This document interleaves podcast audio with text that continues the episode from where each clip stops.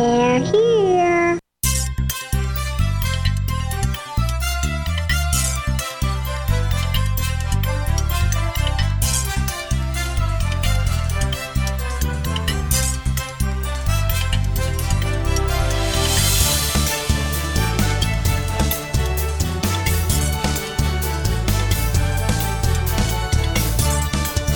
Welcome to the Tech Night Owl Live, the show for PC users who can handle the truth.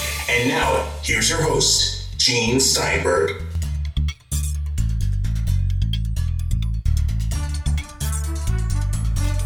This week on the Tech Night Owl Live, we'll have Rob Denuzzo from RoboForm who will talk about that theft of 1.2 billion usernames and passwords by a Russian crime ring.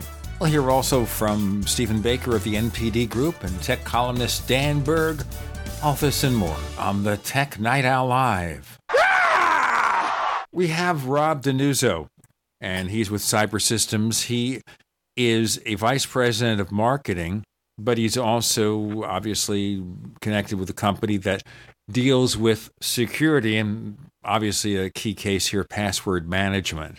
And the reason we're talking about password management is because of the story that came over the wires this week that a Russian crime ring has amassed what they call the largest known collection of stolen internet credentials. So, Rob, we're talking about here 1.2 billion usernames and passwords, covering 500 million email addresses, 420,000 websites. The question is, how many people were not affected? Because I think that would be a smaller number. Well, thanks for having me on, Gene. One thing I want to point out is that 1.2 billion seems to be a conservative estimate. Um, I, I've read any uh, anywhere from that number all the way up to 2 billion total identities have been stolen. Identities meaning login, uh, usernames or passwords, and in some cases email addresses. It, it's really tough to tell how many individual people are affected, whether it's 1.2 billion people or half of that each with two logins that are affected. Uh, this was actually brought about by a company in Wisconsin that does security audits, and they found that several companies' websites, uh, both small and large, from Fortune 500 companies all the way down to mom and pop businesses, uh, were affected. However, they have not released which companies were affected yet. Uh, I believe that they're privately contacting those companies and having them clean up all of their security issues before they go public with the names to uh, prevent further hacks into their uh, databases of users. But how do you factor that into so many? Because it sounds to me like, you know, what? Half or 75% of all the internet users on the planet are being impacted? It, it may very well be. And, you know, I know in the U.S., the average person has between 20 and 30 different logins uh, that they use on the web, whether it be for bank accounts, all the way to something as simple uh, as an online blog or a shopping network or something like that. So it could really vary about how many unique people were affected, but it's safe to say that it's a very large number with over 1 billion for sure individual uh, cases of logins or passwords being affected by this. Well, the question I have here is how do they do it? How do they manage to accomplish that kind of feat? Is this part of the heartbleed bug that we had recently with secured connections? So it seems like this is uh, a completely separate issue. The security firm that discovered this, uh, that I mentioned earlier, uh, has not actually released what the flaw was that these hackers exposed. However, it's safe to say that it was on a very wide scale. Once we do hear that, once we do hear what the actual flaw was uh, that these hackers reached, then we can get a better idea of what companies may have been affected by it. However, it, it must have been a, a, very common flaw if they were to access so many individual records on so many different websites. And we're assuming this information is correct. It's not some kind of hype on their part. It would seem so. I haven't read any reports that this could be a hoax or that this was overblown. And uh, as I mentioned before, I think they may be underestimating some, the uh, total number of exposed uh, logins and passwords. Okay, well, this means to me basically is that most any site to which you connect out there is probably not secure. That's tough to say at this point. You'd have to look at it on a case by case basis after uh, these companies have had time to fix their uh, security loopholes that were exposed. But it, it does seem like a large percentage of companies may have been affected by this. But again, we can only speculate at this point which companies they are the companies that we deal with eventually realize this and notify their customers or what? Of course, we had the Target break in last year where sure. tens of millions of credit card records and associated information were hacked. in this case here, will all these companies, and we're talking about hundreds of thousands of websites here, will the people who run these websites eventually reveal or know what happened? I have several websites and I have different sure. web servers. So will the people I deal with at the data center send me a note someday and say, hey, this is what happened? Ideally, yes. Of course, that's not a, an absolute by any means. I, I think the bigger the company, the more likely it is that you will get a notice from them. Uh, so if you're dealing with one of the large banking or credit card companies, or if you're dealing with a large retail outlet online, they're almost certainly going to tell their users that there was a breach. However, if you're talking about a smaller local website that you might log into, uh, they may not have the resources or the uh, know-how to actually know that they were affected by this if it was not brought to their attention by a third party like the consultant that initially discovered this breach. I would think that if they're being hosted by one of those large responsible hosting companies, they might be notified that way. But let's look at it this way. Until we know the raw details of what they have to do to fix the damage, and certainly I want to know for my own sites, what do we do to protect ourselves? Sure. Well, the first thing we always tell all of our consumers is to check your bank and credit card statements very often. Most people can see them online now. So if you do, just monitor it every few days and make sure there haven't been any fraudulent purchases or uh, attempts to access your account that you did not authorize.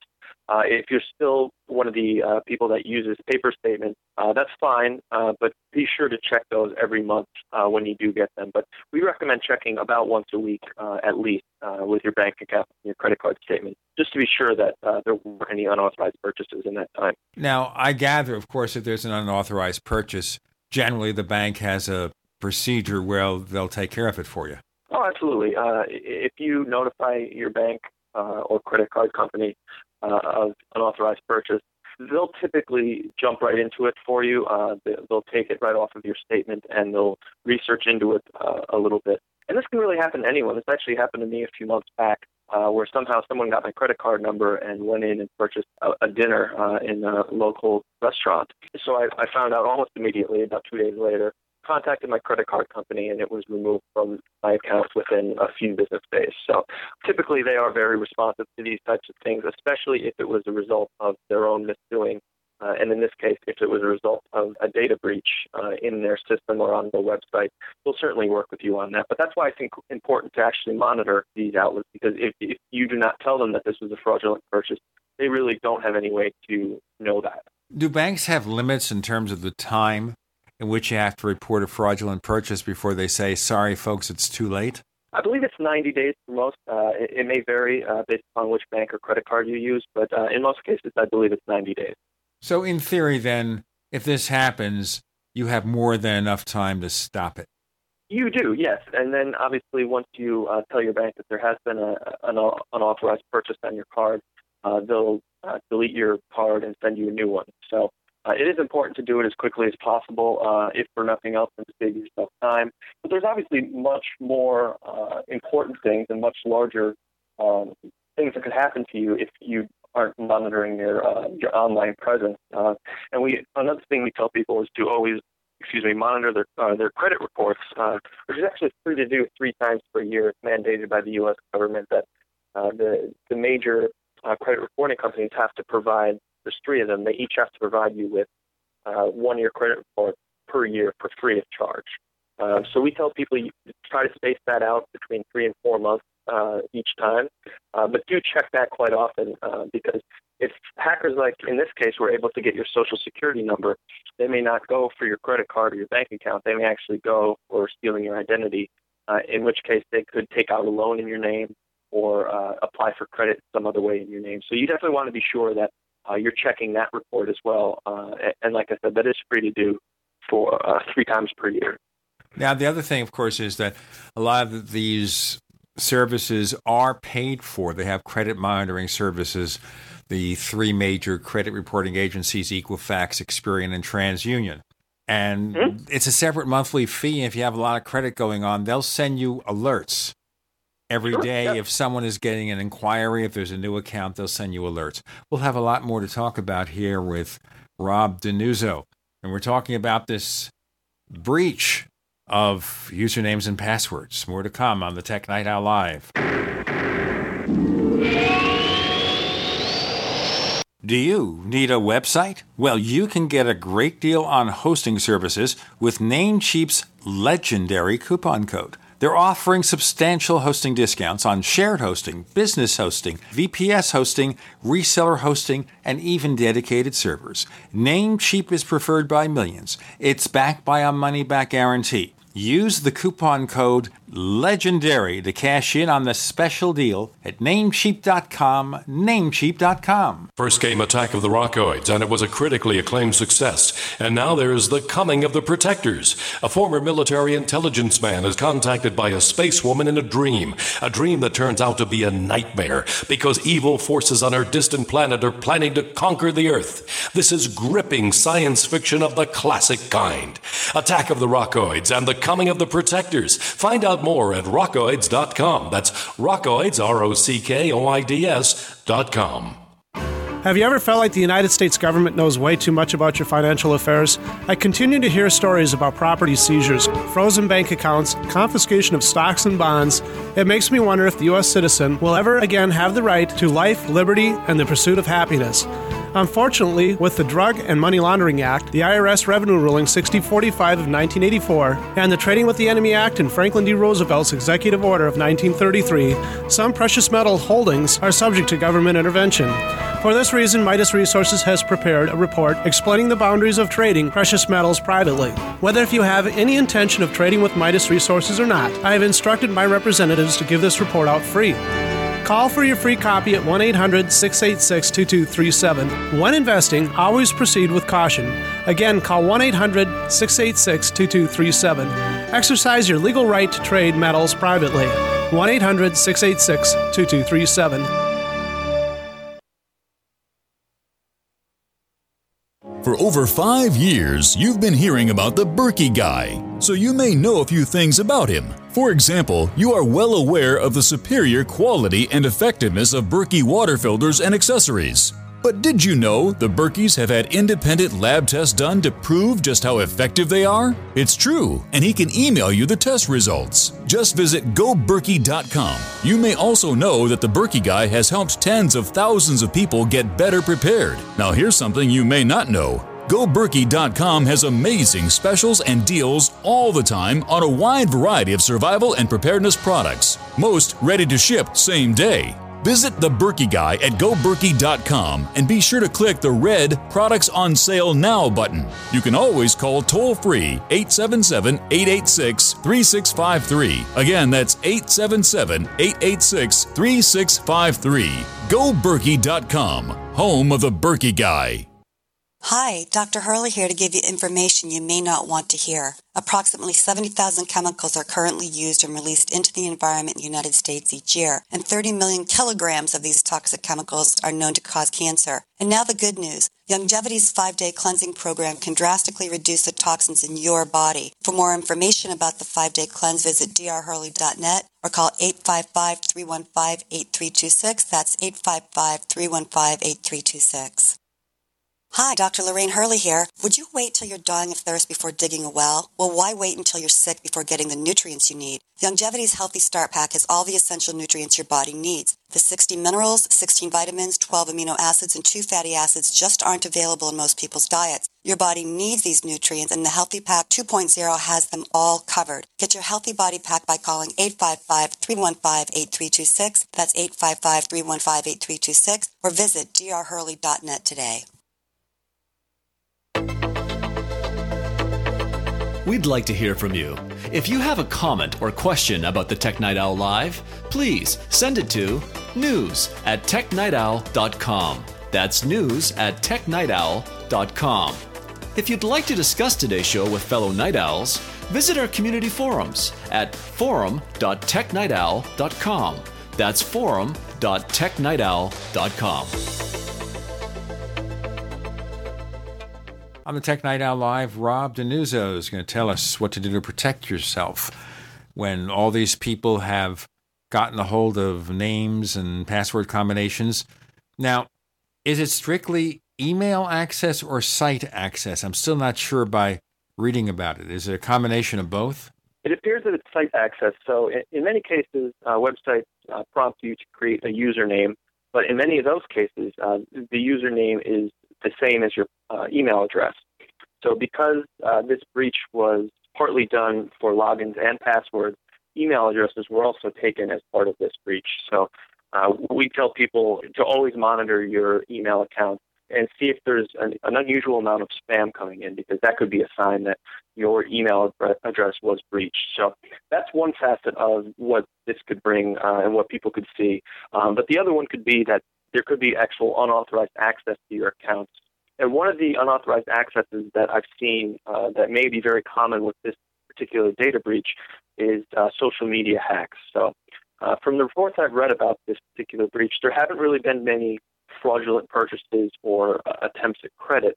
However, it seems like they have gone in and attempted to post things on your social media accounts or, or use your uh, email address as a forwarder for uh, spam messages from them uh, out to the general populations. So uh, that that's one thing to definitely monitor are your social media accounts and uh, your email account if you do see uh, any more spam than you're used to. Okay, but even if it hasn't happened to you yet, one would think we should start taking some precautions anyway so that it doesn't happen. So, what do we do? Absolutely. So, our product, one of our products, our software product, RoboForm, is actually a password manager. And what we tell people is you should be using a unique, secure password for each website that you log into. So, if you're on, let's say, Yahoo, Gmail, and Hotmail, let's say you have three separate uh, uh, email addresses, you want to use a, a, different unique password for each one of those. So let's say you have 30 logins online and you use the same password for each of those logins. Uh, even if that password is very secure in and of itself, uh, replicating it between multiple websites can be very dangerous because if a hacker were to gain access to one of your logins uh, to one website, they could go out and test that on other websites. So let's say your Facebook account was hacked uh, and you use the same password for your bank account, they could go in and test out to see do you use Bank of America, do you use Chase?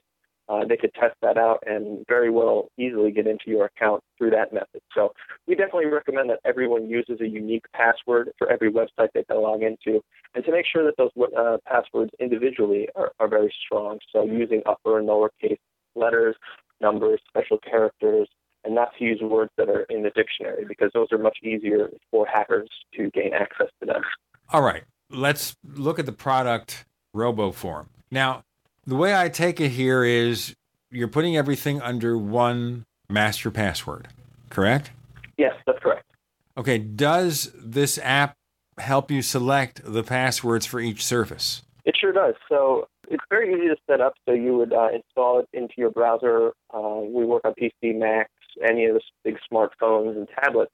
So what you would do is you would install the RoboForm software, uh, and then you would go through uh, browsing the web as you normally would. And let's say you log in to your email address and you log into your uh, bank account. A RoboForm will say, "Would you like us to save this password for you?"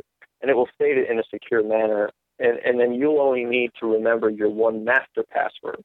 Uh, and then another big feature that you were just alluding to was the password generate feature, which actually you hit a generate button and it will generate a unique, strong password for you of, of letters, numbers, and special characters that's complete gibberish that would no one would ever be able to guess. Uh, and you can determine its length anywhere from 8 to 22 characters.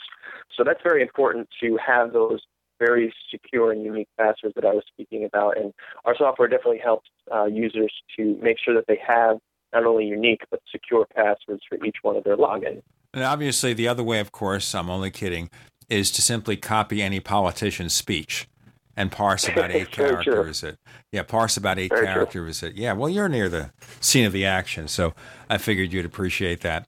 But seriously speaking, here, the key here is that you can come up with maybe one password that's total gibberish, but try to remember that or 20 other passwords that are all totally different.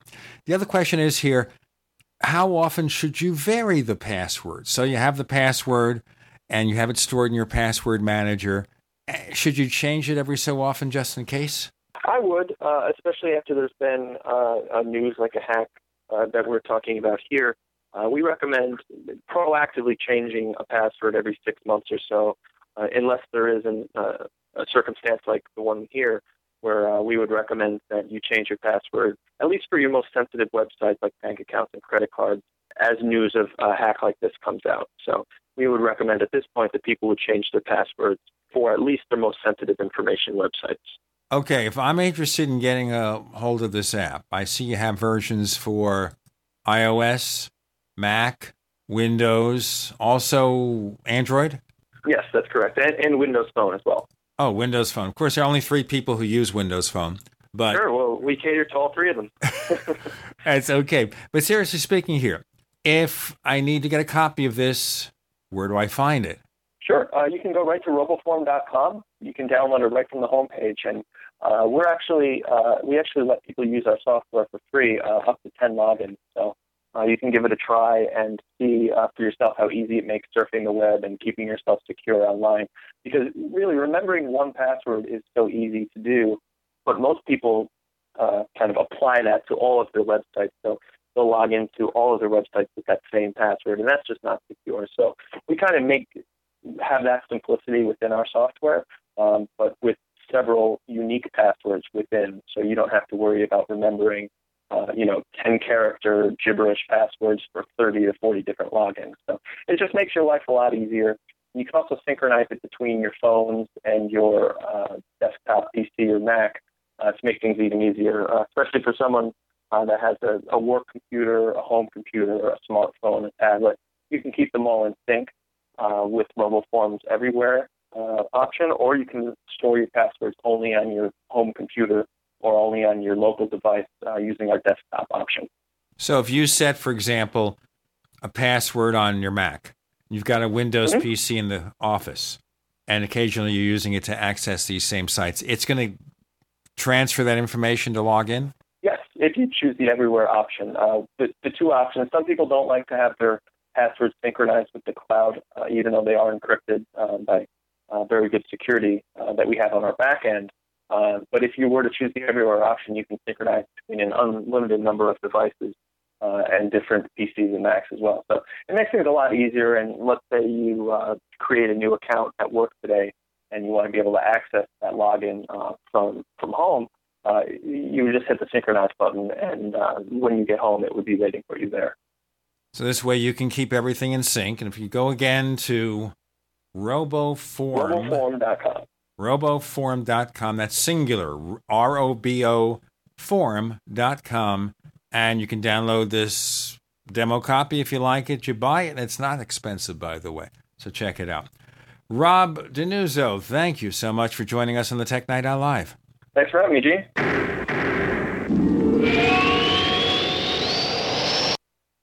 We are America's largest independently owned communications network, GCN.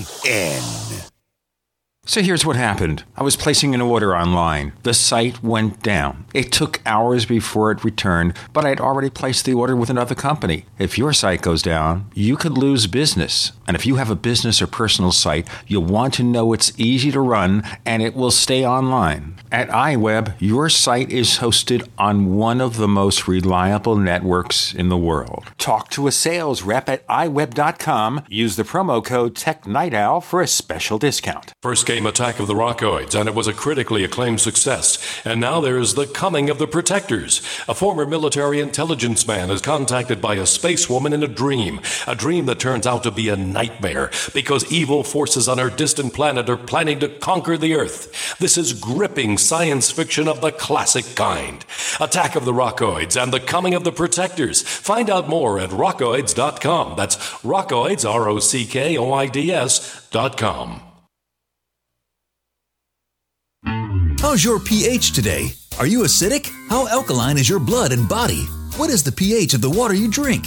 We are AlkaVision and we have the answers. Drinking pure, high alkaline water is one of the most important factors in maintaining vibrant health and high energy because bacteria and viruses cannot survive in an alkaline, high pH environment. If your drinking water isn't at a pH level of 8 or higher, boost it with AlkaVision Plasma pH Drops. Our unique formula will alkalize your water, ridding your body of harmful toxins and acid, and help regain energy and health. Simply add 10 drops of AlkaVision Plasma pH Drops to help your body rid itself of acidic waste, increase oxygen, and raise raise the pH of your body to optimal levels. Order your bottle of AlkaVision Plasma pH drops for only $29.95 at alkavision.com, spelled A L K A vision.com, or call 800 518 7615. 800 518 7615 Alkalize your body, supercharge your health at alkavision.com.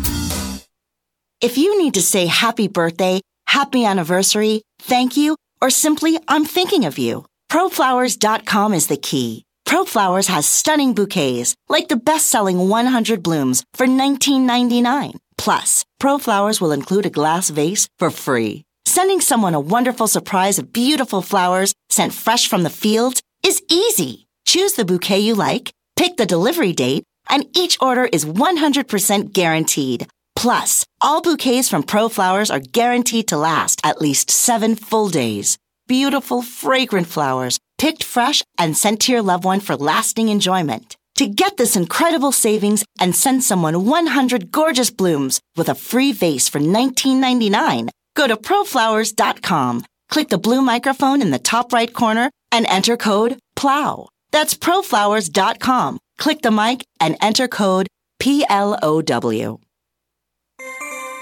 This alert just came in. This special announcement is for business owners and leaders of organizations who've been waiting for the right time to build. General Steel has made it impossible to wait any longer with rock bottom prices that could save you thousands. That's right, General Steel, America's leader in pre engineered structures, is offering buildings at prices you will never see again. Don't miss these prices. A 50 by 100 for $35,000. You heard right, that's 5,000 square feet for $35,000. Manufacturers, if you need a larger building, try a 100 by 100 commercial building for 129,000. You can't afford to rent with these prices. Imagine a 70 by 100 foot church building for under $69,000. With the economy improving and interest rates still at historic lows, you can't afford to wait. So call 866 91 Steel. Lock in your price now. Call 866 91 Steel. That's 866 917 8335. Live with Gene Steinberg. It's the Tech Night Owl. Because you never know what's going to happen next.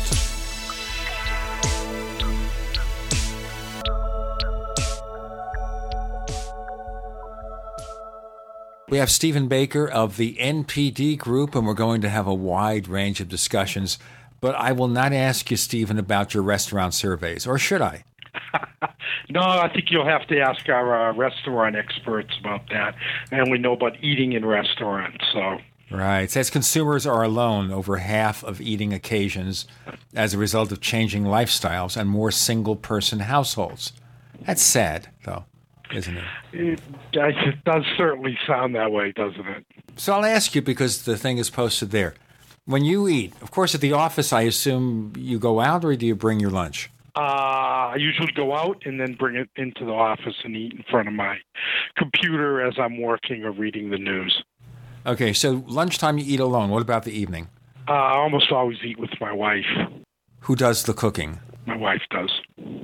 Well, that says a lot. Okay, I won't ask you then to show me your favorite omelet, but I don't eat omelets, so it goes with that.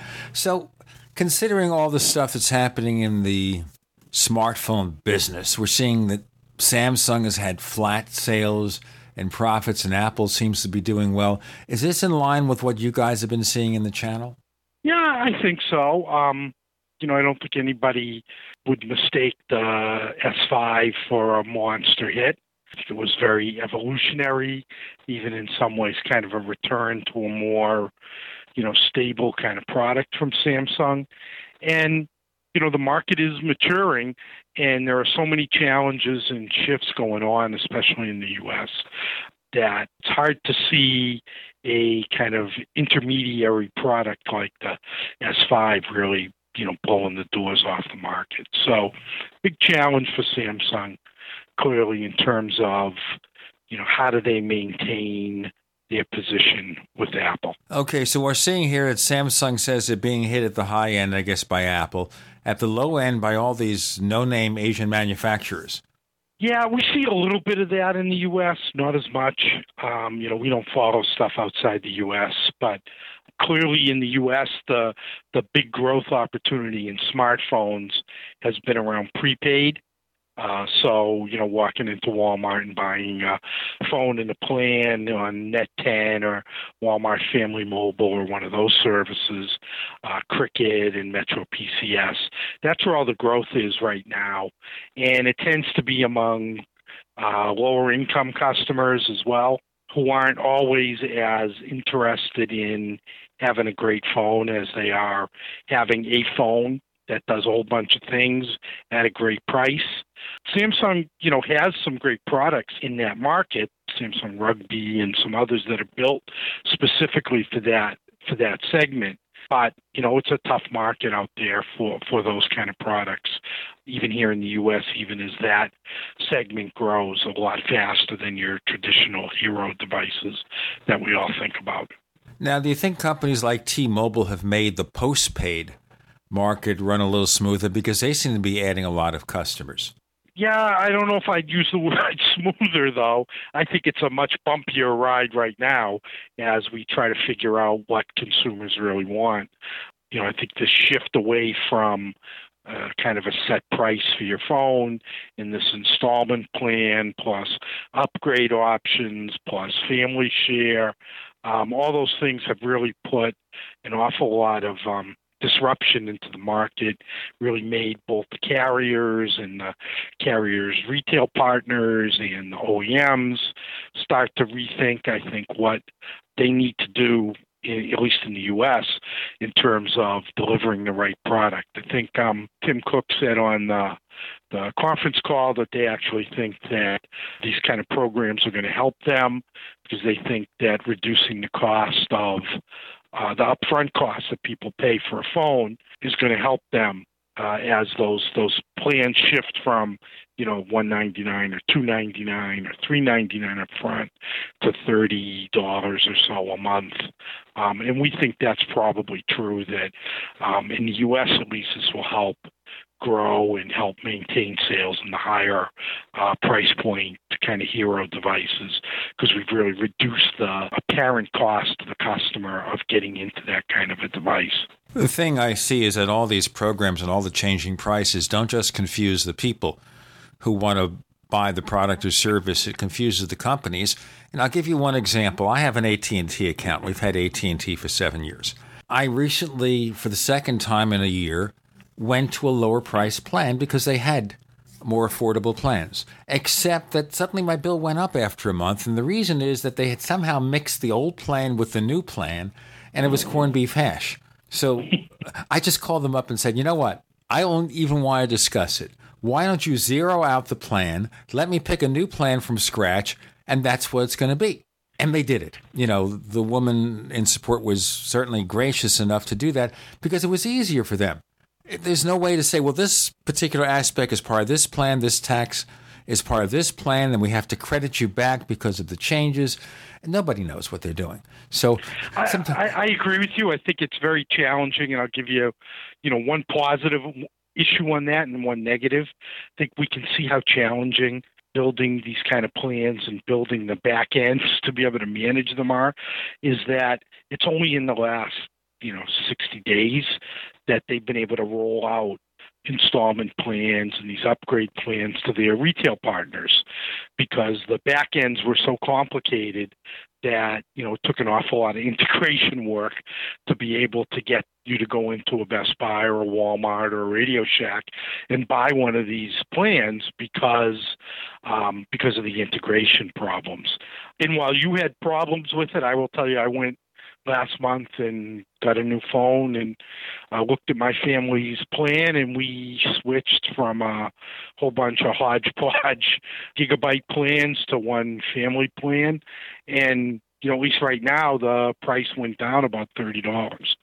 So you know i think these plans are good for the consumer. Uh, I think it's good for the industry to kind of reduce the cost of the perceived cost of getting into a, a hero device like an iPhone or a GS5 or a Note or an HTC One. I think that's great for the industry. Um, and I think it's good. This this level of competition is good for the consumer because it does really help keep those prices lower and keep the customers coming back into the stores as part of these upgrade plans. Is it a good thing that it definitely appears that Sprint is not going to want to buy T Mobile? Well, you know, that's kind of a political thought. Um, you know, I'm the kind of guy who believes in a lot more competition. Um, so, yeah, I think it's a great thing for the market. I think it's a great thing for the consumer. Um, I'm not so interested in what Wall Street thinks. It doesn't matter. And I think also we like having John Legere at T Mobile be flamboyant up front and just shake everybody up. Hey, you know, it's always fun to have somebody who's willing to say what they think. Absolutely. That's how it works. But are there any trends you see in the smartphone business in the coming years, especially as the market gets more and more saturated? Uh, you know, I think in the U.S., the biggest trend in the next year or so is going to be uh, bigger and bigger phones. Uh, you know, I think the rumor mill, uh, while we probably don't have all of those pieces right, you know, clearly indicates that Apple is going to come out with bigger phones. Uh, Samsung's going to come out with a new Note. Um, consumers recognize the value of more and more screen real estate on a better and better screen. Um, I think there's no question about that. And as we provide that to them, that adds so many opportunities to um, the accessory sellers, to the apps, to content, how people use it, um, can really drive a whole nother uh, round of growth, both around the hardware, the app infrastructure, and the usage models, and really change the market again. Well, certainly they'll have to design jeans with larger pockets. We have Stephen Baker of the NPD Group. I'm Gene Steinberg. You're in the Tech Night Owl Live. A little right, a little left, but always independent minded. The Genesis Communications Network, GCN.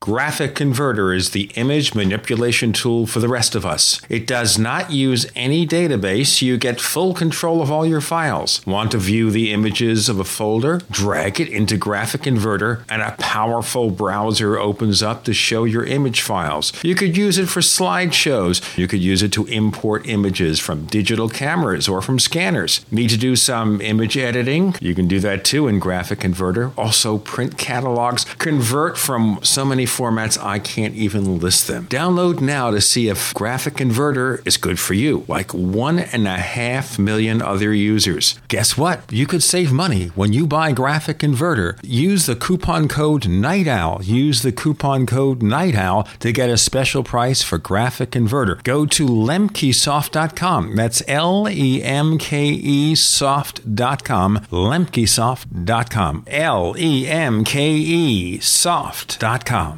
Don't complain about your cable bill going up and up and up. Do something about it. Grab a pencil and jot down this special number 1 855 905 MyTV. The more cable TV rates go up, the better digital satellite TV looks. Say goodbye to the cable guy and get more of your favorite channels in 100% digital quality for less money. Call 1 855 905 MyTV. Sign up for packages starting as low as $19.99 and there's no equipment to buy. You get free HD TV upgrade, a free DVR upgrade, and free professional installation. You control what you watch when you watch it. Record your favorite shows, pause and rewind live TV, even skip the commercials. Watch local channels too. At just $19.99, what are you waiting for? Pull out your major credit or debit card. Call 1 855 905 MyTV. 1 855 905 MyTV. Say goodbye to the cable guy. Cut costs and get more. 1 855 905 MyTV. 1 855 905 MyTV. What good is a Big Berkey water filter? We get that question a lot here at BigBerkeyWaterFilters.com, and in a word, the answer is protection. Protection from water main breaks, E. coli contamination, environmental chemical spills, pesticide runoff, chlorine taste and smell, and all forms of fluoride. Plus, Big Berkey water filters are the original gravity water filter system and most trusted on the market for a reason.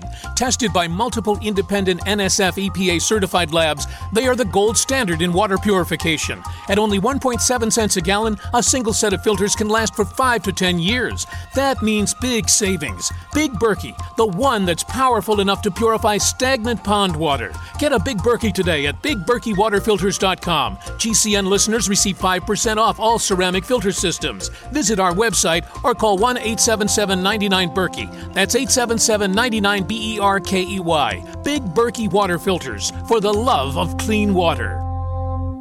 Question Could too many GMO foods and toxins be overloading your digestive and immune systems? Answer Yes. If you're searching for a powerful detox that's gentle enough to use every day, use Pro EM1 from TeraGanix. Pro EM1 is a powerful liquid probiotic that uses good bacteria to suppress pathogens and gently eliminate toxins from your body. A healthy digestive system will cleanse and remove toxins, support weight loss, improve absorption of food nutrients, and aid in controlling yeast and other infections. Pro EM1 is made with only non GMO and certified organic ingredients, has no preservatives, and is dairy, soy, wheat, and gluten free. Pro EM1 is the key to your digestive health. Order Pro EM1 Daily Probiotic Cleanse at TeraGanix.com, spelled T E R A G A N I X.com or call toll free 866 369 3678. That's 866 369 3678. Also available through Amazon Prime. Pro EM1 from TeraGanix. Life's getting better.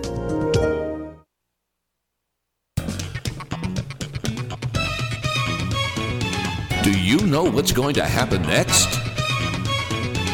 Well, here's the Tech Night Owl.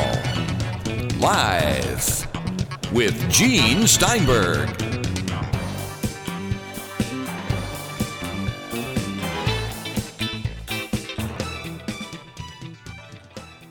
Stephen Baker of the NPD Group is here. Now, I was half serious when I mentioned the larger pockets, but you have to consider here I have an iPhone 5S with a 4 inch screen. The rumor mills talk of two versions, and we can't confirm it. You know, we can talk through our hats here a 4.7 inch version, a 5.5 inch version. Now, having had experience with a 5 inch Samsung Galaxy S4, I know it's pretty difficult to get into your pocket. So, doesn't that present some kind of obstacle too? I've been using a uh, Lumia 1520, which is a six-inch uh, Windows phone, and I have to say I haven't had any trouble getting it into shirt pockets, pant pockets, suit coat pockets. Uh, you know, any place I need to get it into, it's pretty much fit. Um, and I love having a bigger screen. Um, I love my iPhone too. I love the way it works. Love the ease of use there. But you know, I'm getting a little older, and I really do like having a bigger screen, uh, especially if you do a lot of text on the phone. And the other thing that I think is interesting is, you know, the objection to larger phones always tends to be around, you know, if you hold it up to your head and talk, you look kind of ridiculous. Uh, and I think the counter to that is you know how many people talk, use their phones for talking anymore and by the way you know when, you get to a bigger phone in that 5.5 or 6 inch model you know, you're talking about a product that can be the equivalent of a small tablet. And, you know, maybe what we'll see is people having multiple phones where they have a smaller phone, um, maybe that they carry around that's more conducive to talk and, you know, one handed operation. And they have a bigger phone that they use for text and internet and, you know, video content that they also carry around that gives them that extra screen real estate without being, you know, as large as a seven or an eight inch tablet is. Well, the thing we see in Asia, especially, where people can only afford one device. So you get the phablet, the product over five inches, and you get the tablet functions and the smartphone functions in a single device that is their one and only computer. Yeah, I think it works real well for most people like I said, I've, I've seen it work really well for me. I'm in a developed country, but you know I can definitely see the value proposition. Certainly, in that um, you can, it really is much more of a dual use uh, product. Well, remember also the traditional telephone handset. How big was that? on an old-fashioned AT&T phone. I've got a two-line AT&T phone here, and I pick yeah, up the handset. Sure. It's you know coming over. It's from my ears to my mouth, and you can't do that with even the five-inch phones. Right, right. I'm sure it's bigger than that. Although you really weren't, you know, trying to put that in your pocket and carrying it around with you. Speak but yeah, you're, you're right. Yeah. Sometimes when I go outside, I'll carry the portaphone with me I'll stick it in my pocket. Right. Of course, it's ridiculous. It's absurd, but sometimes I have to do it because we have enough range with the phone, so I can go out to the mailbox and pick up the mail. And if I'm waiting for a phone call, I don't just drag the iPhone with me. I just take the portaphone. I know that's crazy. Well, you know the uh, the counter to that argument would be you really need to get rid of your landline, Gene, and just go uh, all cell all the time. Well, you know when the sound quality improves. Right now, I have not a landline, but a, a internet phone, two line internet service with a company called VoIPO, and that takes care of my standard normal phone use. When I travel, I use the iPhone, but I also use as a second computing device. I don't use an iPad or a tablet, my wife does. There's clearly a lot of different models out there, and I think, you know, when you look at all the things that have happened over the last four or five years, um, and are still happening, I think the one kind of great thing about it is that more and more the devices are becoming uh, personal and you have so many choices in screen size and screen quality with keyboards, without keyboards, you know, two in one computers, great big laptops, big all in ones, you know, mid sized tablets. Um, you know, if you have a personal preference for how you want to use a computing device, six or seven years ago, you probably couldn't find that device that would specifically suit your purpose. Today, it's hard to imagine anybody could kind of go into a Best Buy or go online to Amazon and not be able to find a specific device that really does answer their specific needs around screen and connectivity and operating system and processor and you know inputs. I wonder though, does that confuse the customer if you got so many choices there? And sometimes the differences are so minor that you really can't tell unless you have a stopwatch to do benchmarks or you know what a specific feature is all about. Doesn't that sometimes work against finding the product you want? I would 100% agree with you if I thought that there was only minor differences, but I think there's a clear difference between, you know, a seven-inch Android tablet, a 9.7 inch iPad, an 11.6 inch MacBook Air, a 15 inch Windows notebook, um, you know, or a 4.7 inch iPhone 6. So I think those are all have very clear differences and very different use cases, and it's much easy. It's very easy for the customer to look at that product and say, "This one I would use like this and that makes a lot of sense for me. But looking at this one, you know, I just can't see the scenarios where I would want, you know, a notebook with a great big screen, for example. Well, I reject the fact that Apple gave up on the 17 inch MacBook Pro because they're down to 15 inches now. And I keep my 17 inch religiously up to date as a result. I got it back in 2010. So I object to that seriously. Now, in well, terms, I'm sure you've got big muscles from carrying it around, though. Oh, I still work out at my age. I'm 417 years old, and I still do the push-ups every day and the sit-ups and a little bit of weight training. But we don't want to go into my exercise routine. Anyway, Apple and Samsung, the big players in the industry. It looks like uh, maybe we're just pushing this a bit too far. They might be making the way towards detente or peace because they've given up the lawsuits outside of the U.S. They're going to pursue the ones that are in the U.S. But are we seeing here the handwriting on the wall get over this stuff and get on with their lives? Uh, you know, I, I hope so. Ultimately, I think it's better for everybody if um, we just get to a point where, you know, we're all where the industry is working to compete and compete on a fair playing field and you know much more focused on creating great products than worrying about uh, what someone else is doing, whether who's copying who, or you know how the look and feel of one product look feels versus another.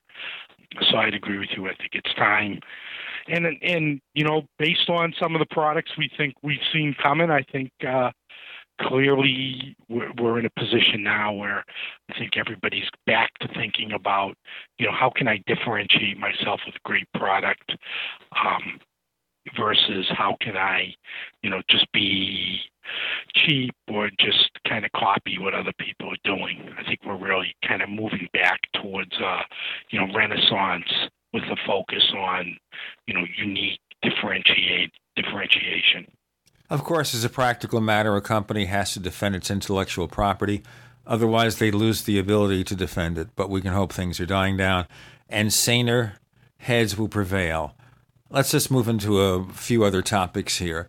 The TV space. Okay. So 3D is being dropped by Vizio and some other companies. Goodbye, 3D. What went wrong with 3D? And we've got about a minute left with the segment, so we'll take it to the next segment too. So let's start. What did they do wrong with 3D? Was it just the wrong kind of feature for the home? So it's a pretty easy answer, right? What customers want in their TV is a big screen with a great picture. And 3D is a gimmick that didn't focus on those two uh, features. Simple as that. Well, also, it's a matter of the problem of Hollywood and the electronics makers dropping on a trend and trying to take it to the nth degree. So, Avatar, a 3D movie, is hugely successful. So, therefore, movie producers want to make everything in 3D, whether it makes sense or not. And then, of course, they think the TV makers, I guess, let's do 3D in the home so people can bring that experience to their home. Let's be able to put on the glasses so we can watch 3D. And of course, that fell like a lead balloon, even when the prices came down in 3D. And I got a TV set for review from Vizio with 3D in it, and it was fine. We watched a 3D movie exactly once, and that was it. Stephen Baker of the NPD Group is here. I'm Gene Steinberg. You're in the Tech Night Owl Live.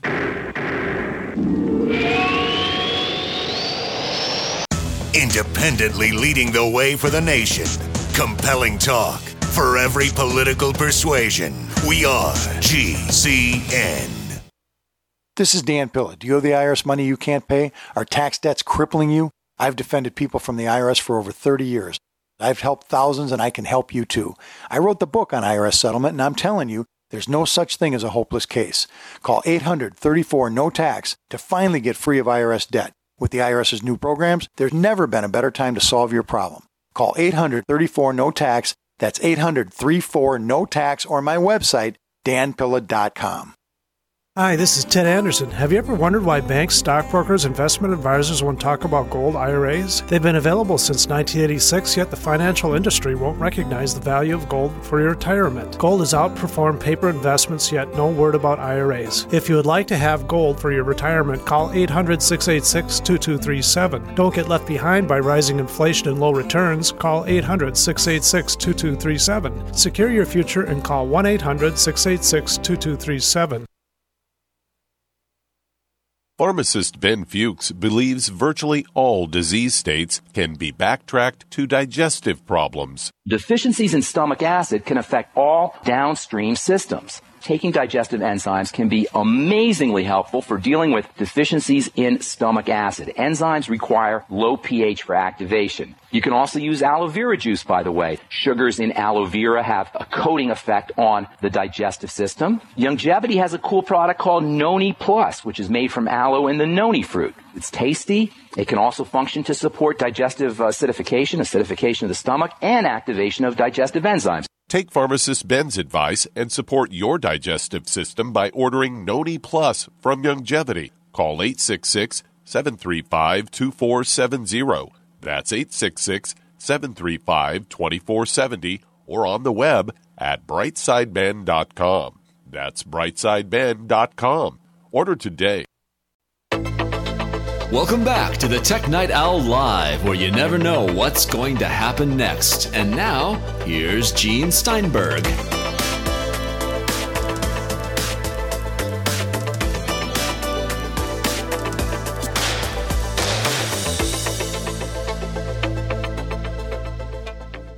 On the Tech Night Owl Live, we have Stephen Baker of the NPD Group. So I was talking about the failure of 3D. Is it also the fact that maybe because of the saturated market, the TV makers were a little too desperate to add features?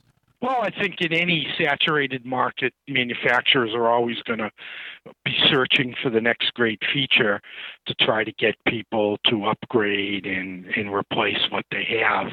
Um, it's doubly difficult in a TV market where, you know, tradition is pretty uh, widely held among consumers and that you know you're going to keep a TV for six or seven or eight years. Um, you know, you've got all that tube legacy to get through. Uh, and people expect that product's going to last for a long time. So, as a manufacturer, you really do want to find some kind of unique discussion point that gets people off the couch from in front of their old boring televisions and into the stores to check out the new latest and greatest cool television. But again, that feature, in my mind, has to be focused around the two things that, at least in the U.S., consumers want. They want the biggest screen that'll fit in the room that they can afford, and they want an absolutely kick ass picture. When they get those two things, um, all that other stuff that's out there, sometimes it's useful, sometimes it's not. Um, and I think the big problem with 3D is in a lot of cases, uh, 3D not only didn't help the picture, it it made the picture worse. It made uh, it and- dimmer and also fewer pixels, fewer lines yeah, of resolution. It was just it, it wasn't an improvement, and that was something that consumers said, "Yeah, that's great, but it feels like a gimmick. It looks like a gimmick." I'm not sure I like 3D movies in the theater. I'm not sure I want to do it at home. They hated the glasses. You know, maybe there wasn't enough research done ahead of time around those kind of things. I think the TV brands maybe thought that, you know, glasses free 3D might show up a little faster. You know, a whole bunch of things all, cons- it was very difficult to display in stores as well. And, you know, I think all those things conspired around it to say, you know, this really isn't the right kind of um, additive feature that will get people to come into the stores to buy. And you know that leads obviously into ultra HD 4K discussion. And when you think about that, what does that talk about? It is really, really focused on delivering and talking to me as a consumer about a great picture. Even if I can't tell how much better the picture is, uh, the fact that I know that it's as good a screen and as good a picture as I can get is a real incentive for me to want that kind of a product. So I think, you know, 4K is going to be a winner. It's going to be a winner this holiday. And as the prices come down a little more, it's going to be a winner in 2015 and beyond. Okay, so even though we can't see the difference at a normal viewing range with a normal size screen below 60 inches, 4K just by the virtue of the hype value, oh, it's got more pixels. That's going to be sufficient? Uh, absolutely. It was sufficient in the iPhone. Most people can't see that many pixels per inch either, yet that was one of the great features that Apple touted and that consumers have flocked to and that has expanded across the smartphone universe. That to be successful, you need to have, especially in your, you know, flagship devices, you've got to have the best screen you can get to put on there because that's what people expect. Even if they can't see it, they feel like they're getting the best picture that they can possibly uh, spend for. I'll tell you though, with the Retina display iPhone, I could see the difference. It was subtle, but I could see the difference. Once you get beyond the so called Retina pixel and you have even smaller pixels, of course you can't see the difference.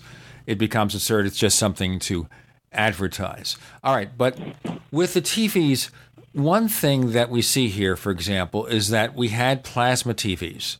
I'm saying had in the past tense for most makers. And it offers unlimited viewing angle, beautiful color pictures. But the public went with LCD and LED backlighting and all that. What happened to plasma? Why didn't it go beyond a certain level and why is it basically disappearing? Uh, I think the, the number one reason is manufacturing scale. Um, the main companies behind LCD supply chain were able to build scale and deliver their products at a at lower cost with better features. And Plasma couldn't keep up because it didn't have enough manufacturing scale. It didn't have the same quality of marketing and and brand support. You know, it may have been a better picture, but you know, it wasn't the right product for most manufacturers, and um, you know, it couldn't couldn't get to the right cost structure to be competitive. Now, it's fair to say that the latest LCD displays tend to have pictures that are close to plasma, except the viewing angle is not as good. Then, of course, we have OLED, which is humongously expensive, kind of like what plasma was like, you know, 15 years ago when they first, you know, when they first came to market. I'm not going to estimate which year, but you remember they were like 10, 20 thousand dollar TVs, and then the prices came down a lot. Is OLED going to scale up to that point that maybe two, three, four years from now I'll buy an OLED TV, super ultra thin, for a thousand dollars for a 55 inch? I think that's some of the hope of some of the the OEMs in the marketplace. Um, it's not, you know, I from what I understand, there's there's a lot of things coming down the pike. Um, our uh, DisplaySearch colleagues at NPD spend a lot of time looking at that, and you know we're still waiting, as we have for the last few years, for OLED to be able to be manufactured cost effectively in large screens so that there's product available at pricing and reliability that we can go to market with, and we still haven't reached that point yet. So you think it's going to be three, four, five years, or does LCD get so good it doesn't matter anymore? Oh, I think you know they're they're still working on it, so um, I think there's always hope. But it certainly seems like it's struggling right now to be successful. Um, they've been working on OLED for a long time, and we still haven't gotten to a point where it's really commercially viable on um, in the television market. Now, what about these curved TV sets from Samsung and other companies? They claim it's a more immersive picture, and what they're doing, of course, is looking at the kind of picture you get at IMAX where you know it's what 20 feet long or whatever it fills an entire auditorium that picture. But if you're looking at a 60 or 70 inch screen at home that's curved if you're at the end of the living room sofa it's not so pretty. Yeah i think it's going to be a challenge. While you know on the one hand i think there's something to be said for creating you know a better in-home kind of theater experience on the other hand, you know, there are aspects of Curve that make you think it's more of a 3D kind of gimmick in that it doesn't measurably add to the consumer's um, value view of having a great picture. Um, you know, it's not something we have to worry about right now. You know, almost all the curved TVs are pretty expensive. Um, certainly for this holiday, I don't think um, the success or failure of curved TVs is really an issue. Um, you know, we're much more looking out into 2015 when we start to see, you know, much more widely available curved products at uh, smaller sizes and lower price points. What about bendable TV screens? Sounds I mean, cool. I mean, it sounds almost absurd. What are you going to do? Roll it up, take it with you to the cabin, and then you have to still have the set, the box, a set top box or something, which contains all the electronics.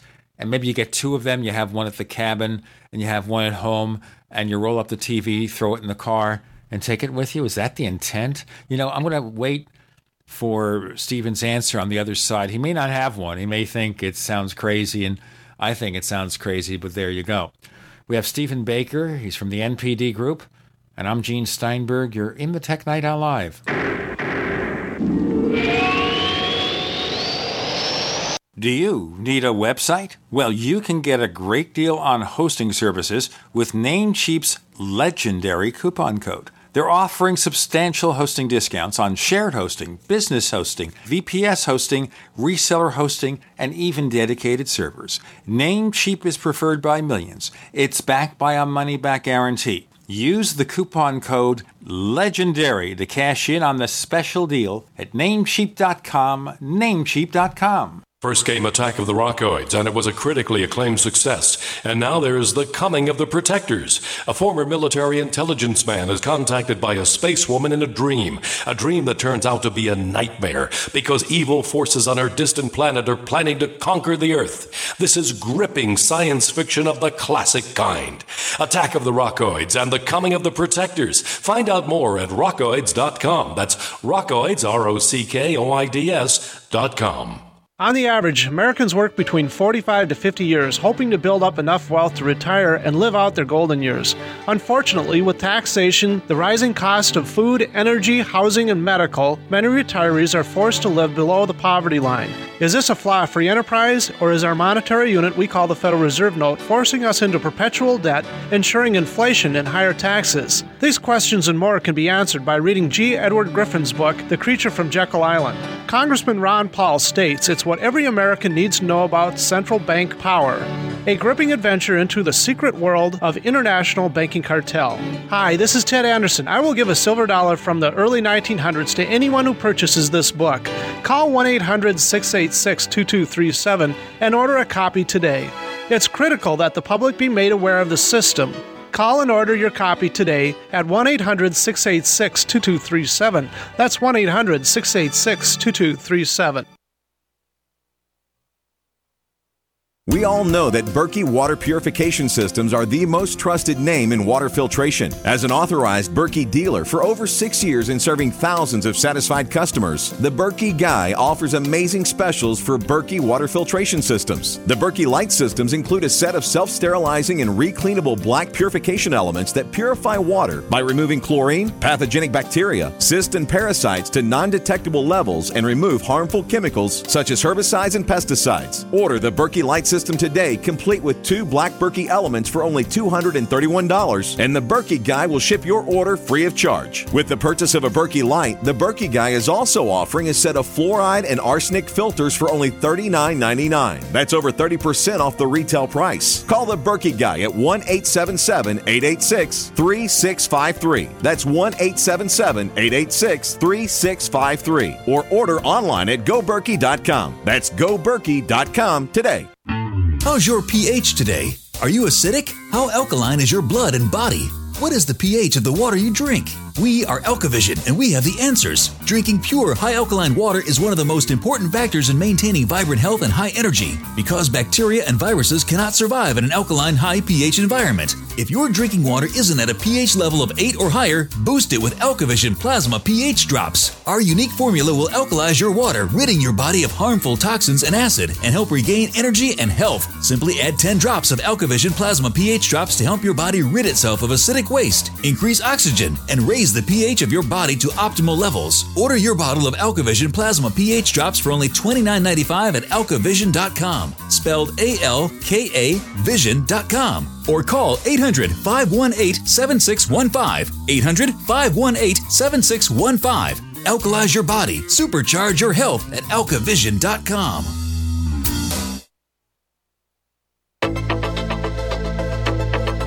We'd like to hear from you. If you have any thoughts or comments about the Tech Night Owl Live, please get in touch at news at technightowl.com. That's news at technightowl.com. Looking for past episodes? We've got hundreds at technightowl.com slash radio. That's technightowl.com slash radio. Or subscribe on iTunes. Stephen Baker of the NPD Group. I hit him with a question. I always give him the wacky questions here. He knows that, but he still comes on. He's a good sport. Bendable TVs. Well, it's it's not wacky. It's not wacky. They're out there. They're working on them. There's no reason that you can't do it right now, other than it costs a lot of money and they can't really manufacture them all that well and they're not you know as reliable. But you know the technology's out there. There's a lot of people can't say way smarter than you gene but certainly way smarter than me who are working on all these technologies. And what's going to happen in five years you know, NPD as a company is pretty focused on what's going to happen tomorrow and what's happening today and what happened yesterday. Um, there's lots of people who can look way out in the future and tell you what's going to happen. Uh, I'm not one of them in the tech business. I think that's always, uh, you know, a challenge. But I think the one constant is that we know in five years, most of the products that we're seeing today, those products in five years are going to look very, very different. We just have to go back five years from now and think about what phones and computers and televisions look like to say, you know, wow, things are a lot different now. Okay, so if a company came to you and said, Tell you what, Stephen, here's a bendable 60 inch TV, it weighs five pounds, would you take it? Do you care? Would you even want to bother with it? Yeah, I think it sounds pretty neat. Um, being able to move that something that size around the house uh, would be pretty valuable. And uh, as you said, I think you know being able to move it to multiple homes and carrying it around with you, I think there's a lot of value to that. Sure. It still has to dock with some kind of electronics module, though, to Sure. do all the. So something like that, I guess they could sell you like two electronics modules with a TV, and you Who get knows? one for the home, one for the office, whatever. Or you can buy extra ones for you know one ninety nine. I'm just making it all up. Right. There's lots of things I think that you would certainly don't have a good idea about what we'd be able to do right now, but um I would just concentrate on the concept of that kind of a screen.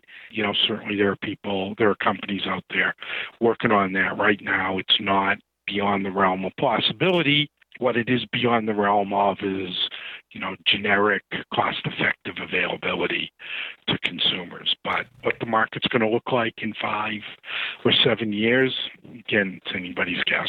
Okay, let's move to another TV aspect the set top box. We have the Roku, we have the Apple TV, which I think are two versions of the same coin. They're very similar in a lot of respects. Obviously, Roku has more independent content than Apple, but a lot of fundamentals are pretty much the same. So, does Apple turn around that space? What would we expect from them? Well, you know, Roku's done really, really well. You know, they've been able to keep up with the Apple TV. You know, they've been able to keep up as uh, Amazon introduced the Fire TV. They've been able to keep up as, you know, Chromecast has uh, entered the market. There's an awful lot of ways to get streamed content to your television. People are starting to understand the concepts more and more. You know, I think when you look out, those kind of devices make a lot of sense. Uh, low cost, easily replaceable. I think all those products have a pretty, you know, solid future going forward. I, you know, we don't see any time in the near future where all those kind of things are going to just be embedded on your television because, you know, going back to what we said earlier, if people don't replace their televisions about every five or six or seven years, you know, embedding that kind of technology in there really kind of creates a lot of problems two or three years out when you just can't upgrade the television, but there's an awful lot of cool new streaming features that you might want to get. So uh, going forward, we do see you know a huge opportunity and a real place in the market for those streaming set-top boxes. Well, we know Roku wants to place their technology into TVs, but I would think, just throwing this off the top of my head, that the best way to work that out, if you're going to embed something like that in a TV, you ought to have a little cover you can pull out and pull out the module. So when the new version with the new processor comes out, you just get that one and plug it in.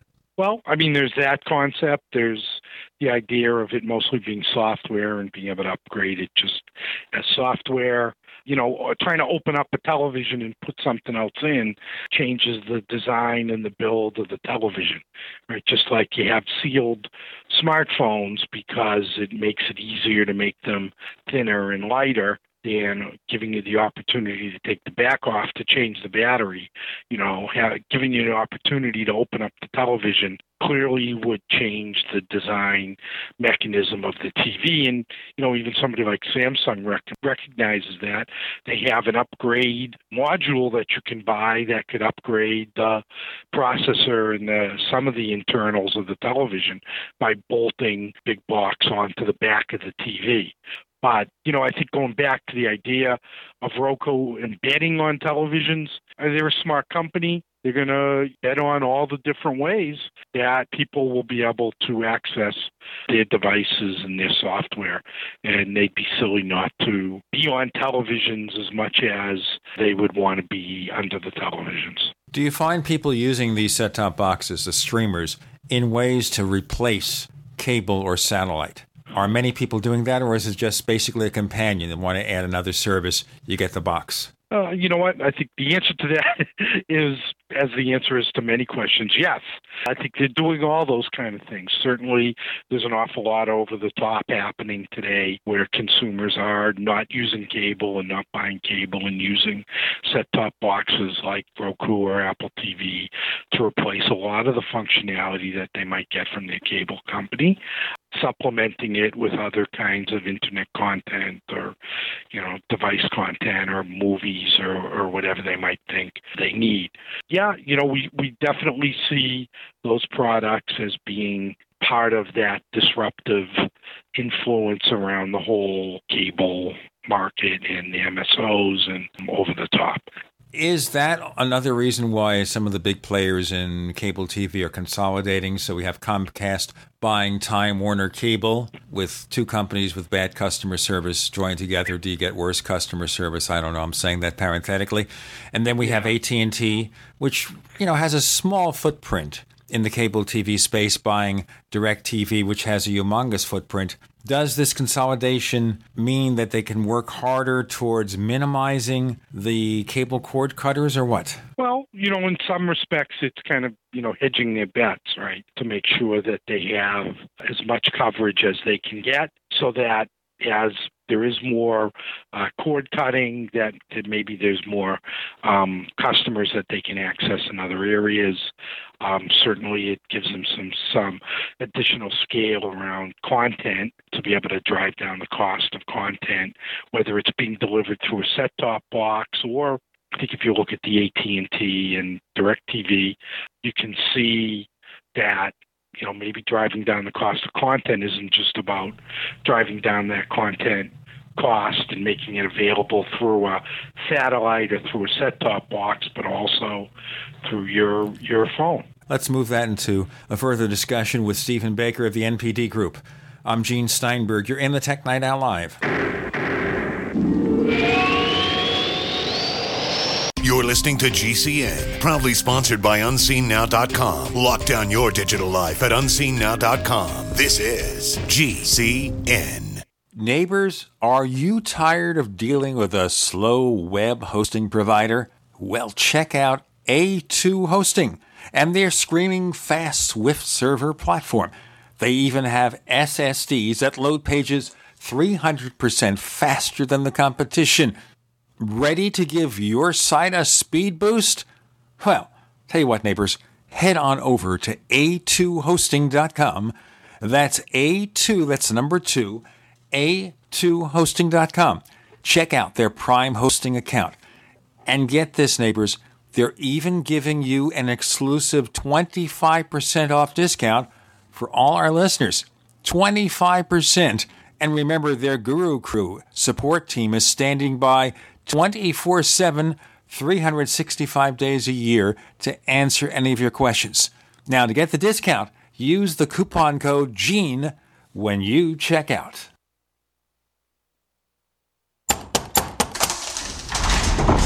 Whoa! This is big! By popular demand, the Freeze Dry Guys giant factory authorized sale has been extended. Now through August, save 30 to 45% on number 10 cans of high quality Mountain House freeze dried foods from the Freeze Dry Guy. Now's the time to stock up on all factory fresh stock of the finest, best tasting, longest proven shelf life foods in the industry at giant savings of 30 to 45%. But hurry, supplies are limited, so this sale is only through the end of August. Call 866 404 3663. Free shipping to the lower 48 states. Click freezedryguy.com or call 866 404 3663. That's freezedryguy.com. Hurry! The giant factory authorized Mountain House sale with savings of 30 to 45% is extended through August from the Freeze Dry Guy, the finest freeze dried and dehydrated foods available anywhere for long term storage. Don't complain about your cable bill going up and up and up. Do something about it. Grab a pencil and jot down this special number 1 855 905 MyTV. The more cable TV rates go up, the better digital satellite TV looks. Say goodbye to the cable guy and get more of your favorite channels in 100% digital quality for less money. Call 1 855 905 MyTV. Sign up for packages starting as low as $19.99 and there's no equipment to buy. You get free HD TV upgrade, a free DVR upgrade, and free professional installation. You control what you watch when you watch it. Record your favorite shows, pause and rewind live TV, even skip the commercials. Watch local channels too. At just $19.99, what are you waiting for? Pull out your major credit or debit card. Call 1 855 905 MyTV. 1 855 905 MyTV. Say goodbye to the cable guy. Cut costs and get more. 1 855 905 MyTV. 1 855 905 MyTV. Moms of America, stand up and stop taking abuse from your kids. I pledge never to let my kid disrespect me ever again. I pledge to stop letting my daughter walk all over me. I pledge to stop living in fear of my son's anger. I pledge never to feel like a bad parent ever again. Because I'm not. I pledge to stop letting my child's behavior control my home. I pledge to be a mom with kids who listen, a total transformation mom. I'm Janet Lehman, co creator of the Total Transformation Program. We created the Total Transformation to help parents with difficult child behavior. Now I'm giving it away free. All you need to do is get the program and let us know how it works for you. We'll let you keep it for free. Call 1 800 256 7795. That's 1 800 256 7795. Call now. Call 1 800 256 7795. That's 1 800 256 7795. What's going to happen next? You never know when you're listening to the Tech Night Owl live with Gene Steinberg.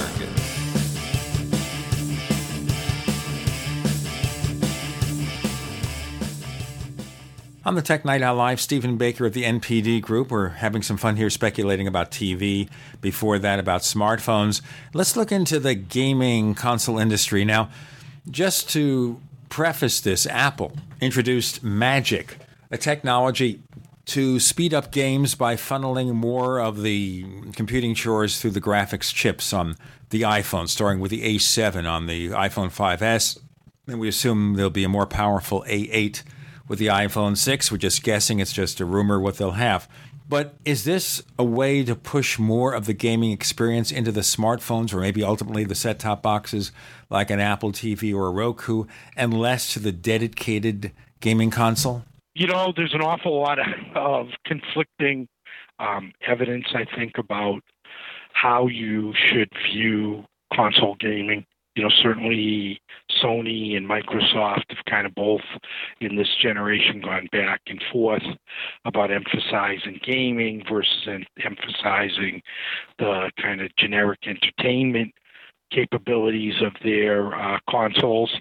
Um, and I think what they both seem to have landed on is that uh, when people buy a dedicated, uh, when they buy a gaming console, the entertainment aspects and capabilities of them tend to be secondary. And what they're really looking for is a great gaming experience. You know, as Apple and others develop products that go under the TV that offer a gaming experience, you know, they probably ought to be mindful of that. And that you know, is there what is the value proposition to the consumers who are buying their device as an entertainment device first and a gaming device second. And, you know, are those really high quality, high value gaming customers and, you know, how are they going to monetize those gaming customers because gaming typically in that view is a secondary activity on that box. Whereas, you know, like I said, I think Microsoft and Sony both kind of recognize that you know, when someone buys that kind of a device for gaming, the, the real value is in a great gaming experience. Um, you don't want to have a lousy entertainment experience, but you have to have a great gaming experience. So they're assuming here if you're the dedicated gamer, you get the console. If you're the casual gamer, you do it all on your smartphone or tablet. Uh, you know, I think there's some truth to that, and I think the question would be, you know, what's the again, what's the real value of having kind of casual gaming capabilities on a on a set top box like that? We'll have to see where that works out and how that's going to take us. Let's move to computers. Now, I want to ask you something here, which is probably one of those questions I ask of you. You can't answer, or maybe just a general picture of sampling information. So, for example, Mac sales were up 18% globally, according to Apple. In the US and Canada, the increase was double digits, but IDC and Gartner estimated sales had fallen. Does this mean sampling methods need to be revised? How do you check out sales in the US for personal computers? Well, you know, I'm not going to talk about IDC and Gartner. Our methodology is pretty simple. Um, you know, we don't sample, we don't guess.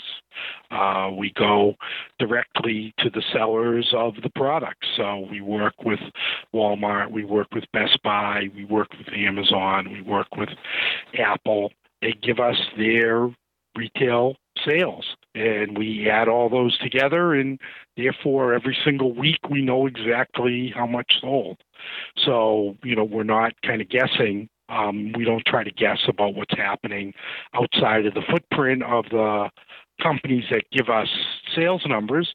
But, you know, we have pretty complete coverage around the retail markets and around some of the corporate retail corporate channels you know so we we have pretty good coverage. And we think when we look at the market we've got a pretty uh, complete understanding and representative understanding about what's going on in the computer industry and a lot of others.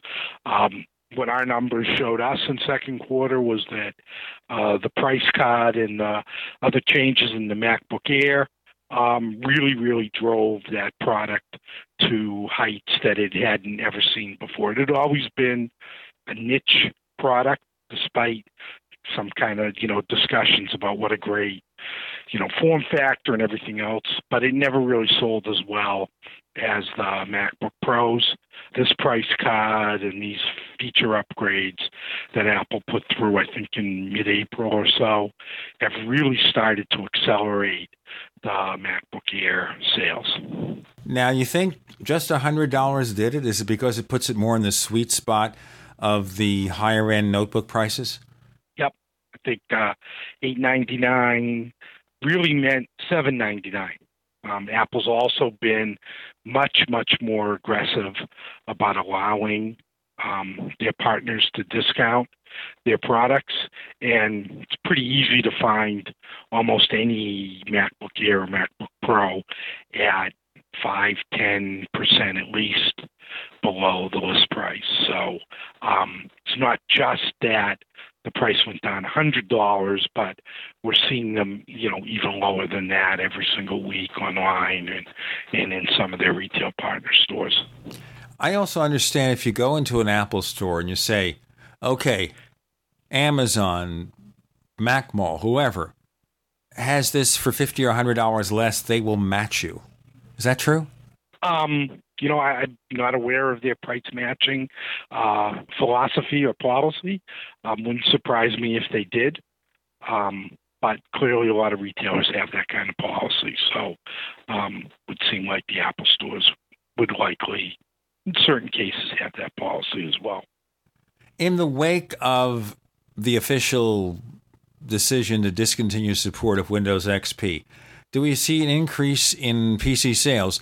And I preface that by the fact that the IRS had to pay extra to Microsoft for support to the tune of millions of dollars because of the fact that a lot of their computers are not upgraded or will be upgraded to something beyond Windows XP. Um, it's been a really interesting second quarter was a fascinating kind of quarter in sales both on the consumer side and through some of the uh, commercial channels that we track. Um, the end of xp support had an enormous impact on the market but interestingly what it really impacted was the sales of good old desktop towers. Um, those products were up in March, April, May by 30, 40% over where they'd been the previous year, both for retail sales. We saw strong sales in the commercial channels. Didn't impact consumer notebook sales. Didn't impact the kind of growth in uh, all-in-one consumer desktops that we've seen.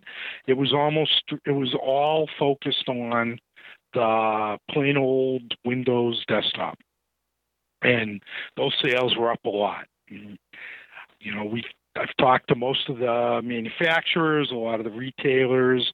You know, we all have different ideas about maybe why that why that happened, but uh, I think it caught almost everyone by surprise. But it was a significant kind of increase in the category, uh, and it was clearly tied to the end of support for Windows XP. So, is therefore that a temporary phenomenon? Eventually, people will have replaced the PCs they want to replace. Well, you know, in it? consumer, in consumer, it has been certainly not seeing the same levels of growth that we'd seen earlier, but uh, the numbers are still better than where they were the beginning of 2014 or during 2013. Um, so it, it, seems to have ratcheted up the segment a little bit. Um, in the commercial channel market, um, it continues to drive sales uh, to this day.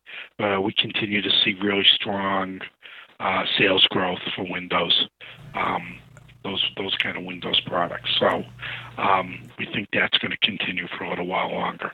I'm going to ask Stephen in our next segment whether or not a lot of the people upgrading computers are basically going to Windows 7 rather than Windows 8. I'm Gene Steinberg. You're in the Tech Night Owl Live.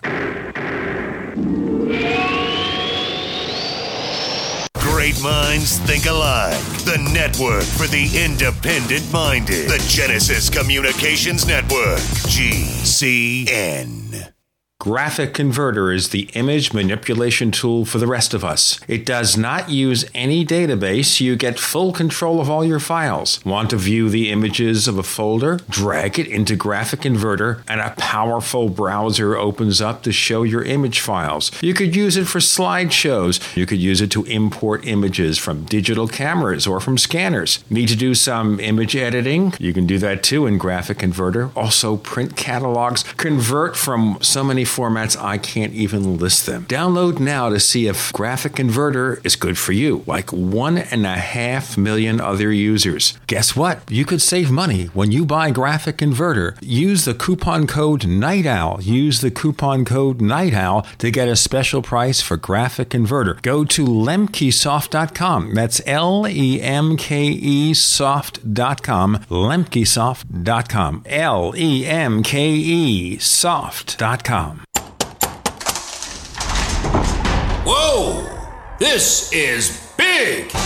By popular demand, the Freeze Dry Guys giant factory authorized sale has been extended. Now through August, save 30 to 45% on number 10 cans of high quality Mountain House freeze dried foods from the Freeze Dry Guy. Now's the time to stock up on all factory fresh stock of the finest, best tasting, longest proven shelf life foods in the industry at giant savings of 30 to 45%. But hurry, supplies are limited, so this sale is only through the end of August. Call 866 404 3663. Free shipping to the lower 48 states. Click freezedryguy.com or call 866 404 3663. That's freezedryguy.com. Hurry! The giant factory authorized Mountain House sale with savings of 30 to 45% is extended through August from the Freeze Dry Guy, the finest freeze dried and dehydrated foods available anywhere for long term storage. This alert just came in. This special announcement is for business owners and leaders of organizations who've been waiting for the right time to build.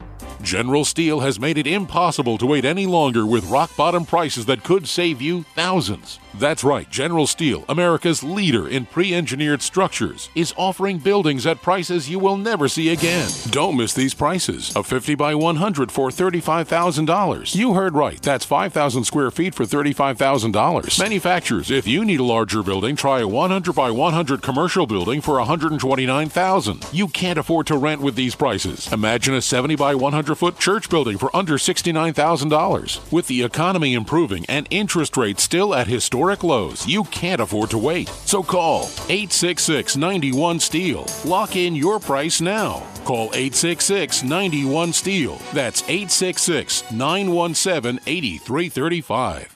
It's the heart of summer across America. Thoughts turn to childhood and long days of fun. Everybody would love to feel like a kid again. And HB Extract can be a vital tool in your battle to stay vibrant and young as it supports healthy blood pressure and circulation while balancing cholesterol. GCN and longtime sponsor HB Extract want to help keep your heart healthy with the 30 bottle 30 days summer giveaway. Enter to win by visiting GCNlive.com between now and August 29 and click on the contest banner in the top left corner of the page. HB Extract has helped tens of thousands of people worldwide feel good again, and they've done it with HB Extract's exclusive formula of wild crafted and organic herbs. Here's to you enjoying many more long, warm, and fun filled summers, free of pain and sickness. Visit GCNlive.com and enter to win in the 30 bottle 30 days summer giveaway with HB Extract. A healthy heart is a happy heart. Sign up now at GCNlive.com. You never know what's going to happen next while listening to the Tech Night Owl live with Gene Steinberg.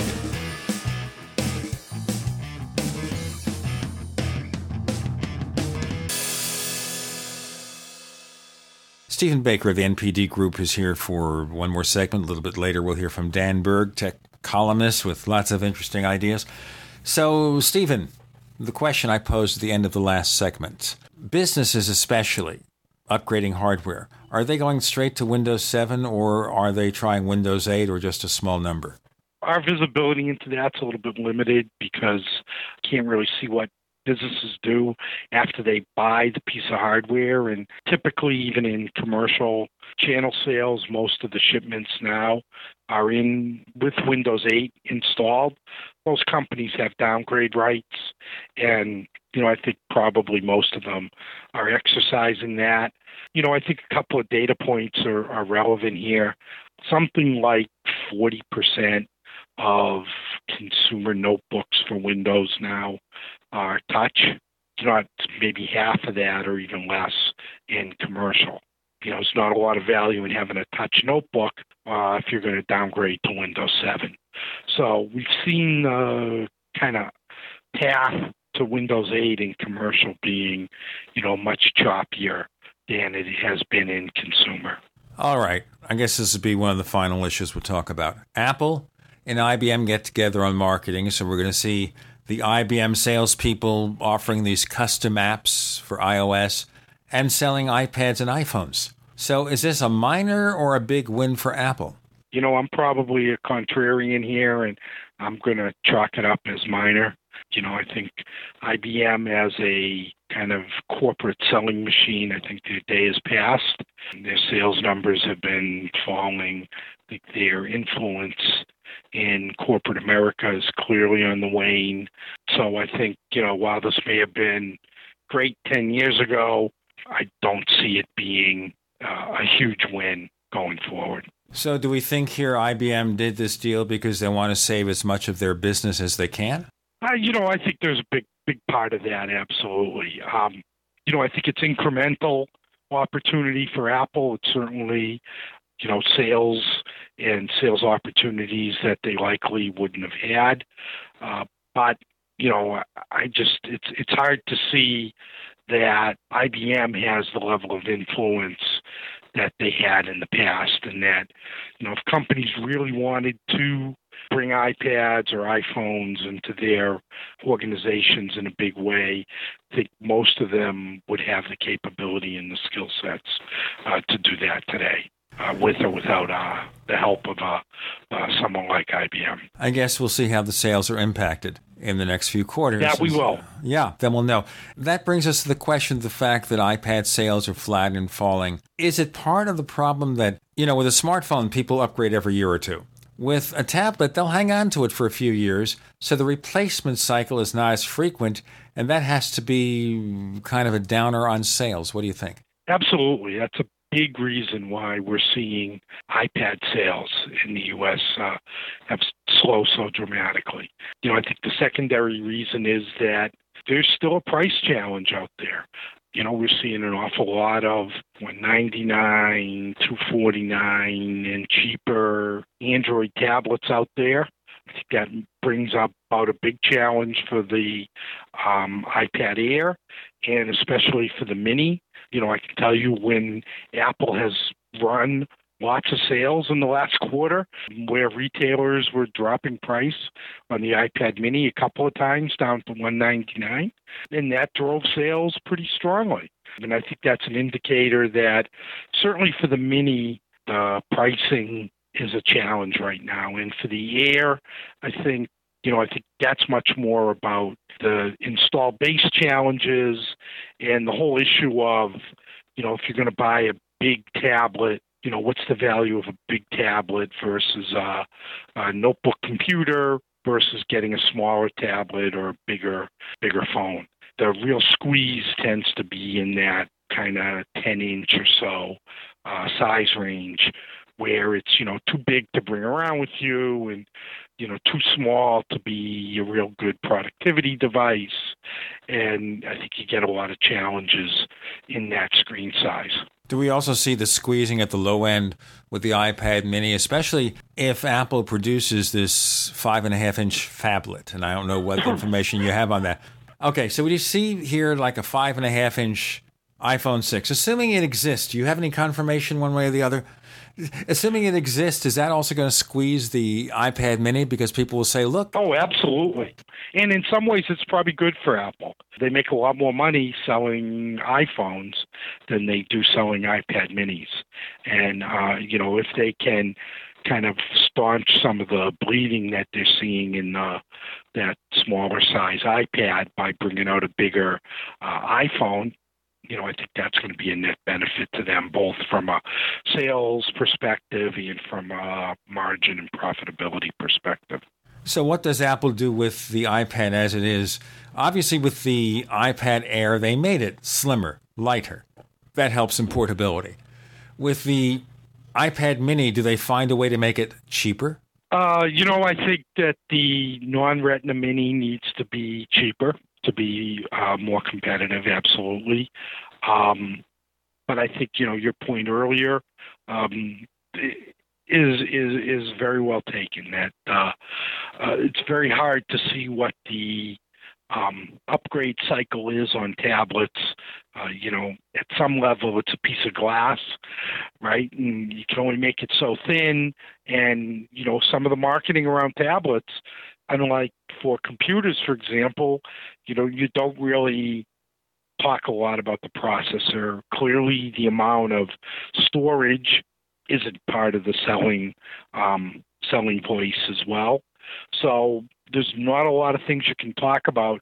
There's not a lot of reasons as to why the newer tablet is better than the older tablet, and I think you know we're finding that for a product that maybe isn't as used as much as it was used a couple of years ago, the need to upgrade is probably a little bit less than we've seen either in phones at the low end or in productivity devices like uh, full kind of typical computers. Now we have a 899 MacBook Air with the same storage as the high end iPad Air, and the price differential is not significant.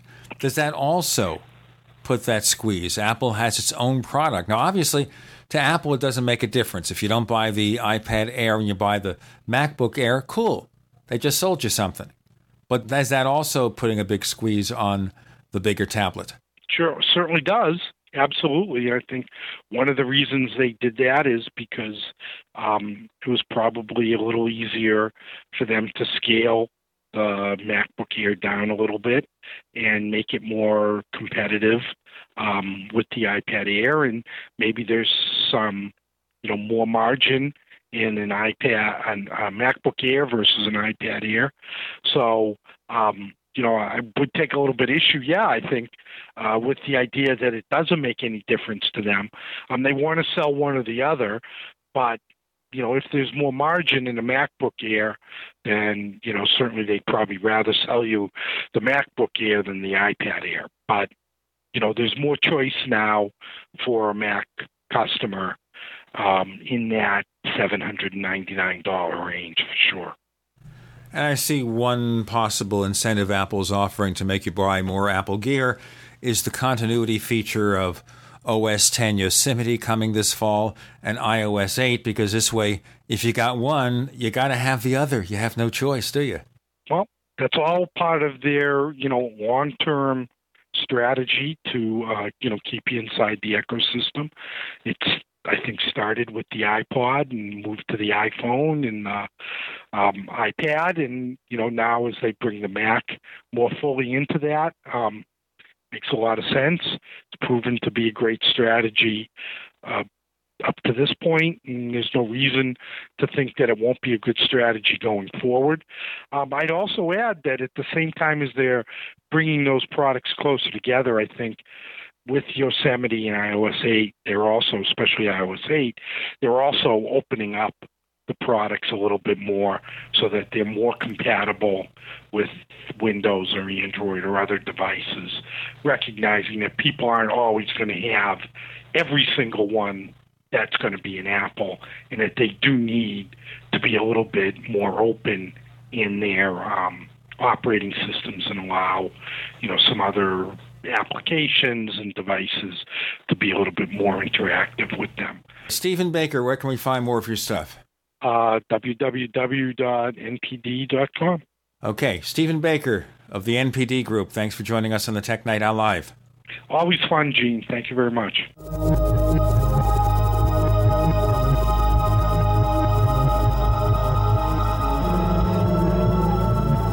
Listening to GCN, proudly sponsored by UnseenNow.com. Lock down your digital life at UnseenNow.com. This is GCN.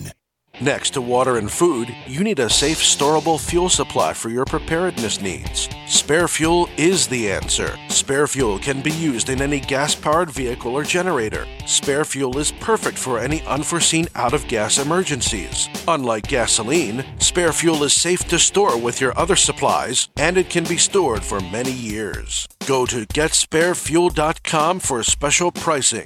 That's getsparefuel.com. We the people grow cotton, weave fabric, engrave ink, embed strips and fibers to protect from counterfeit and carting to a private bank, having it lent back at interest, forcing taxes to service debt. This capitalism, or was Jefferson correct when stating a central bank issuing the public currency is a greater menace to the liberties of the people than a standing army? Ted Anderson, I'm placing a free silver dollar in a book that explains our monetary system. Call for your copy, 800 686 2237. It's time to understand the system. Call 800 686 2237. That's 800 686 2237.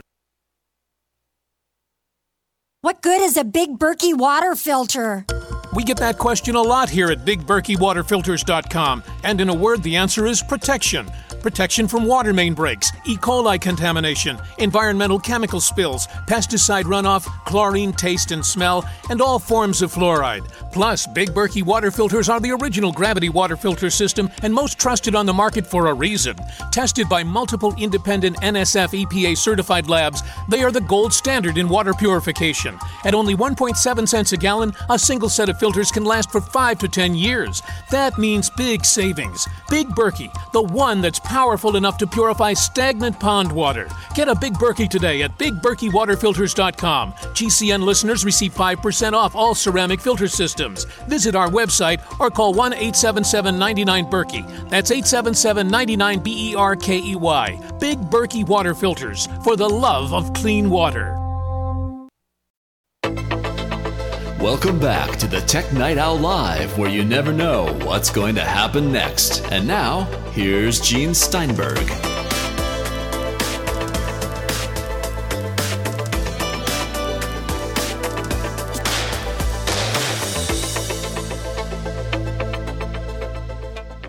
We have Dan Berg joining us. He's a tech columnist and I guess a blogger, an entrepreneur, and anything I guess they'll pay him to do.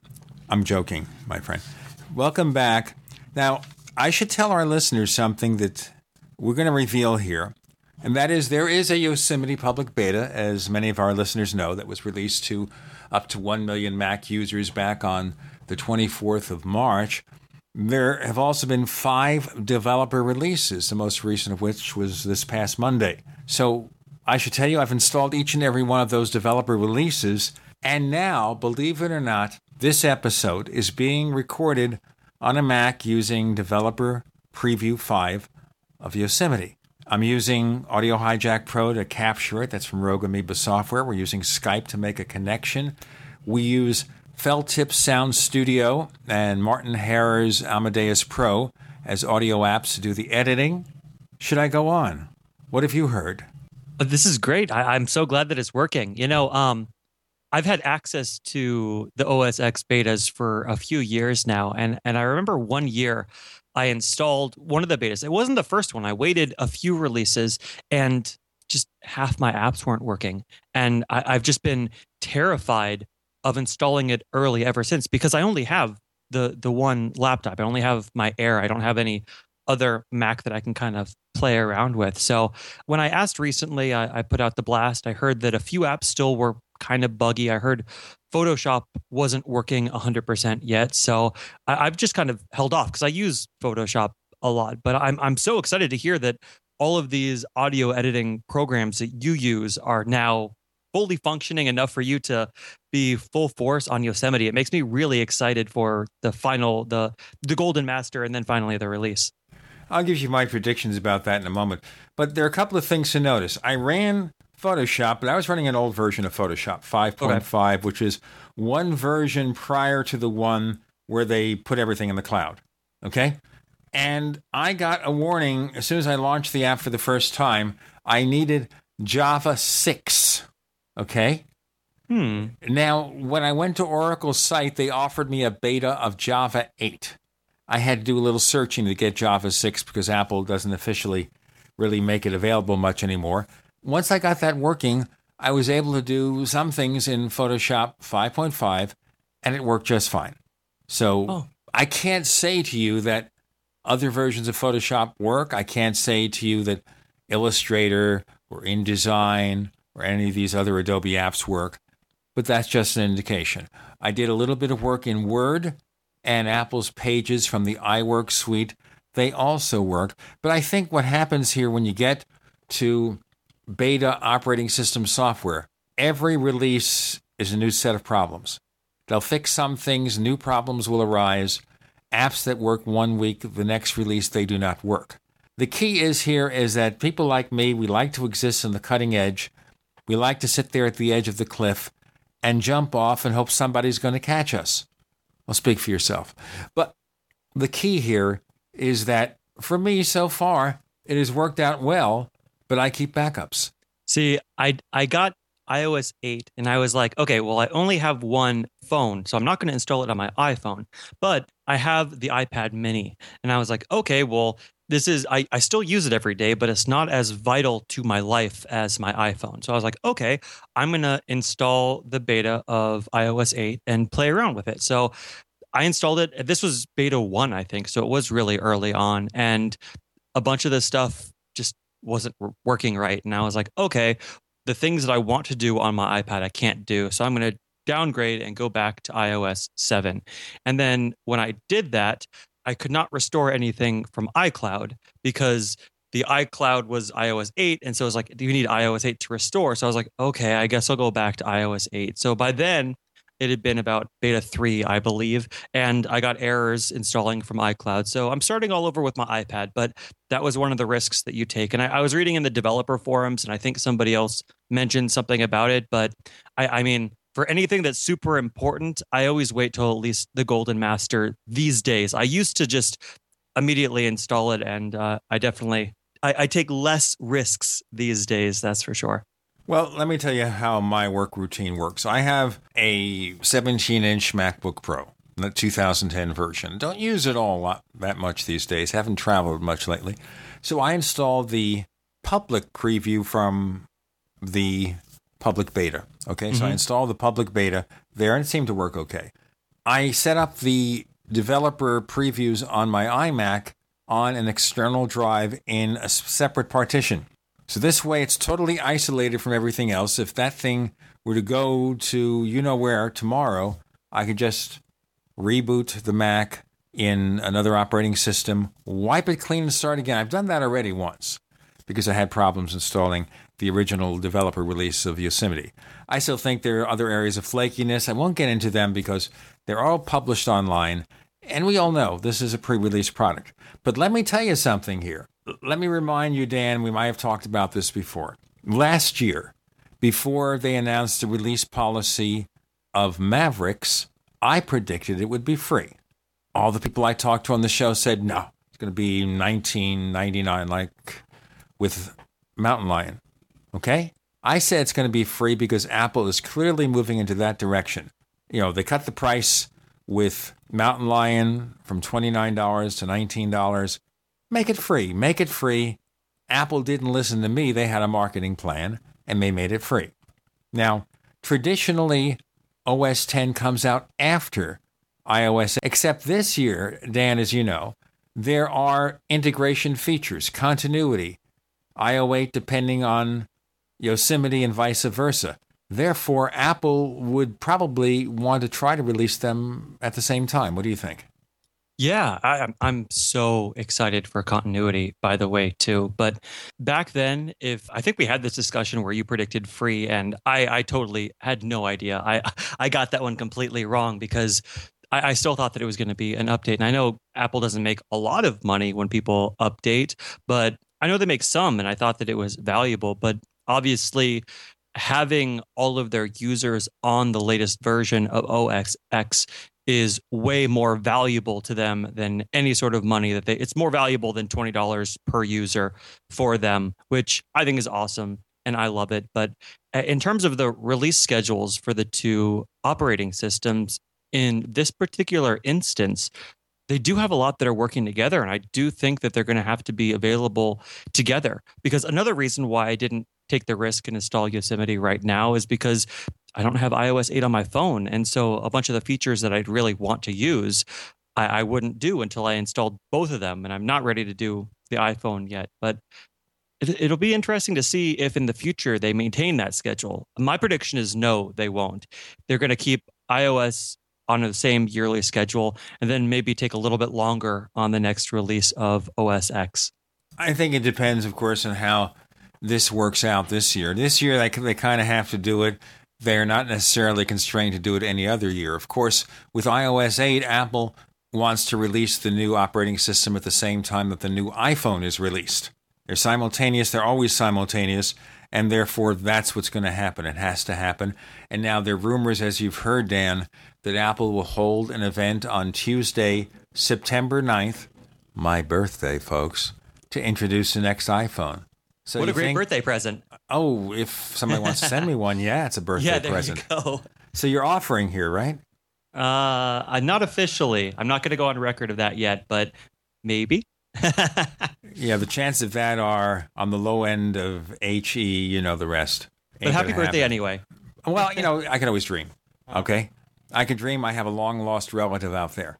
And when the iPhone 6 comes out, I don't need the big one. If they make the 5.5 inch version, I need bigger pockets. But a 4.7 inch version seems to make sense to me. And one of the questions I'm going to ask Dan Berg in our next segment about the next iPhone what does he think it's going to offer? All these predictions of two sizes on tap. Is Apple forced by market forces to make larger iPhones? A lot more to come. We have tech writer entrepreneur, and many other things. Dan Berg. I'm Gene Steinberg. I have no idea what I am. This is the Tech Night Owl Live. First came Attack of the Rockoids, and it was a critically acclaimed success. And now there is The Coming of the Protectors. A former military intelligence man is contacted by a space woman in a dream, a dream that turns out to be a nightmare because evil forces on her distant planet are planning to conquer the Earth. This is gripping science fiction of the classic kind. Attack of the Rockoids and The Coming of the Protectors. Find out more at rockoids.com. That's rockoids, R O C K O I D S.com. So here's what happened. I was placing an order online. The site went down. It took hours before it returned, but I'd already placed the order with another company. If your site goes down, you could lose business. And if you have a business or personal site, you'll want to know it's easy to run and it will stay online. At iWeb, your site is hosted on one of the most reliable networks in the world. Talk to a sales rep at iWeb.com. Use the promo code TechNightOwl for a special discount. Mike Stenerson for Midas Resources. At no time in history have precious metals been more important, certainly not in my 22 years in the industry. The dollar has lost over 90% of its value in the last 60 years. No fiat currency has ever survived the government printing presses. Ours is not immune. The time is now to be proactive. 1 800 686 2237, extension 116. Anything tied to the dollar is at risk. CDs, annuities, 401ks, IRAs, stocks, bonds, you name it, so decide. Do you want to leave a legacy of wealth or debt for your family? The choice is yours. Call me at 1 800 686 2237, extension 116. That's 1 800 686 2237, extension 116. Be proactive, not reactive. Call 1 800 686 2237, extension 116. Have you ever noticed how many sick and miserable people there are? I'm serious. I'm talking about people of all ages who have conditions and diseases which affect their quality of life. Most of them seem to have one thing in common polypharmacy. That is, dependence on multiple prescription drugs with side effects that actually make them sicker and sicker, not healthy. The good news is that people are waking up to the fact that if you supply your body with all of the nutrients it requires, you will feel better, be healthier, and have a better life. It's important to know that Beyond Tangy Tangerine is the most amazing, great tasting, comprehensive nutritional supplement. Besides supplying all the vitamins our bodies need, it also supplies the necessary minerals that are required for the vitamins to kick in. Look, folks, I'm hooked on it, and I think if you try it, you'll become hooked. This stuff really works. That's why I'm urging you to make it part of your daily health regimen. Visit InfoWarsTeam.com to secure your canister of Beyond Tangy Tangerine today. Sign up for auto ship and save on shipping costs. That's Beyond Tangy Tangerine at InfoWarsTeam.com. Moms of America, stand up and stop taking abuse from your kids. I pledge never to let my kid disrespect me ever again. I pledge to stop letting my daughter walk all over me. I pledge to stop living in fear of my son's anger. I pledge never to feel like a bad parent ever again. Because I'm not. I pledge to stop letting my child's behavior control my home. I pledge to be a mom with kids who listen, a total transformation mom. I'm Janet Lehman, co creator of the Total Transformation Program. We created the Total Transformation to help parents with difficult child behavior. Now I'm giving it away free. All you need to do is get the program and let us know how it works for you. We'll let you keep it for free. Call 1 800 256 7795. That's 1 800 256 7795. Call now. Call 1 800 256 7795. That's 1 800 256 7795. We'd like to hear from you. If you have a comment or question about the Tech Night Owl Live, please send it to news at technightowl.com. That's news at technightowl.com. If you'd like to discuss today's show with fellow night owls, visit our community forums at forum.technightowl.com. That's forum.technightowl.com. On the Tech Night Owl Live, Dan Berg joins us. Okay, you heard the predictions. Next iPhone, what say you? Man, I, I'm I'm really excited for this because I think this is going to be the first year when we truly see something different. Because I mean, I, I, never would have guessed it in previous years. And I think we've actually had this discussion where I explicitly said that I did not think that Apple was going to do a larger iPhone. But it seems by all the news I've been reading that I'm wrong. And what's even more surprising to me is I'm actually excited to be wrong because I'm excited to see a slightly larger phone. Now, there's a few ways that I see Apple doing this. This past year, they did the iPhone 5S and then the iPhone 5C.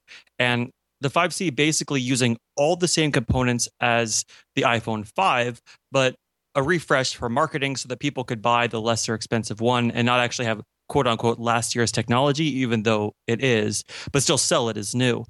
So it, it'll be interesting to me to see if larger means that'll be like the 5S. So that'll have all the fancy features for the the early adopters and the cutting edge people. And then the smaller phone will kind of be a, a new version of the iPhone 5S or something.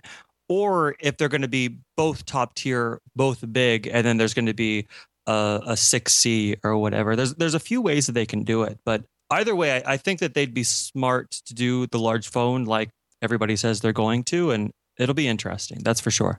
Well, one of the things you keep hearing, and when you talk to industry analysts, they kind of confirm this. And before we had you on, we had Stephen Baker of the NPD Group, and that is that Apple needs to have a larger screened iPhone. That's where the market is going, and Apple can't be left behind. They could cite all the logic, well, the four inch is easier to operate with one hand. But when tens of millions of people are buying larger smartphones, Apple needs to get into that space just carefully with really good products. And possibly because of the way it's going in Asia, make phablets. A phablet, you know, being the combination smartphone and very tiny tablet, they're very popular in Asia. So if you're buying a phone and you're a New Yorker, Dan Berg, do you buy the 4.7 inch version or do you wait for a bigger one?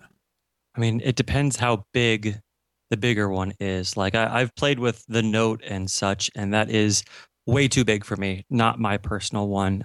I could use something that's a little bit bigger now. And if Apple releases something that's a little bit bigger, I believe that they're going to be able to size the device in such a way that the bigger screen won't mean significantly bigger phone and something I could still put in my pocket. I mean, I, I really like the smaller size. So the iPhone 5S, which is what I have now, I, I think is fantastic. Um, but I, I, I could use the bigger screen. And I mean, if it's Apple's newest toy, then I, I definitely want to play with it. Well, they're talking about this being the biggest iPhone launch ever, but you say that every single year. So the question here, of course, is if Apple disappoints, Wall Street's going to freak. Because right now, Apple is doing fairly well on Wall Street. And part of it is because other companies are not doing well. And we see, for example, Samsung. Sales are flat. They're being crushed on both ends of the market by these small Asian manufacturers on the low end, by Apple on the high end. So, what does Samsung do? Does Samsung get out from under this mess somehow, or are they going to be basically compressed by the opposition?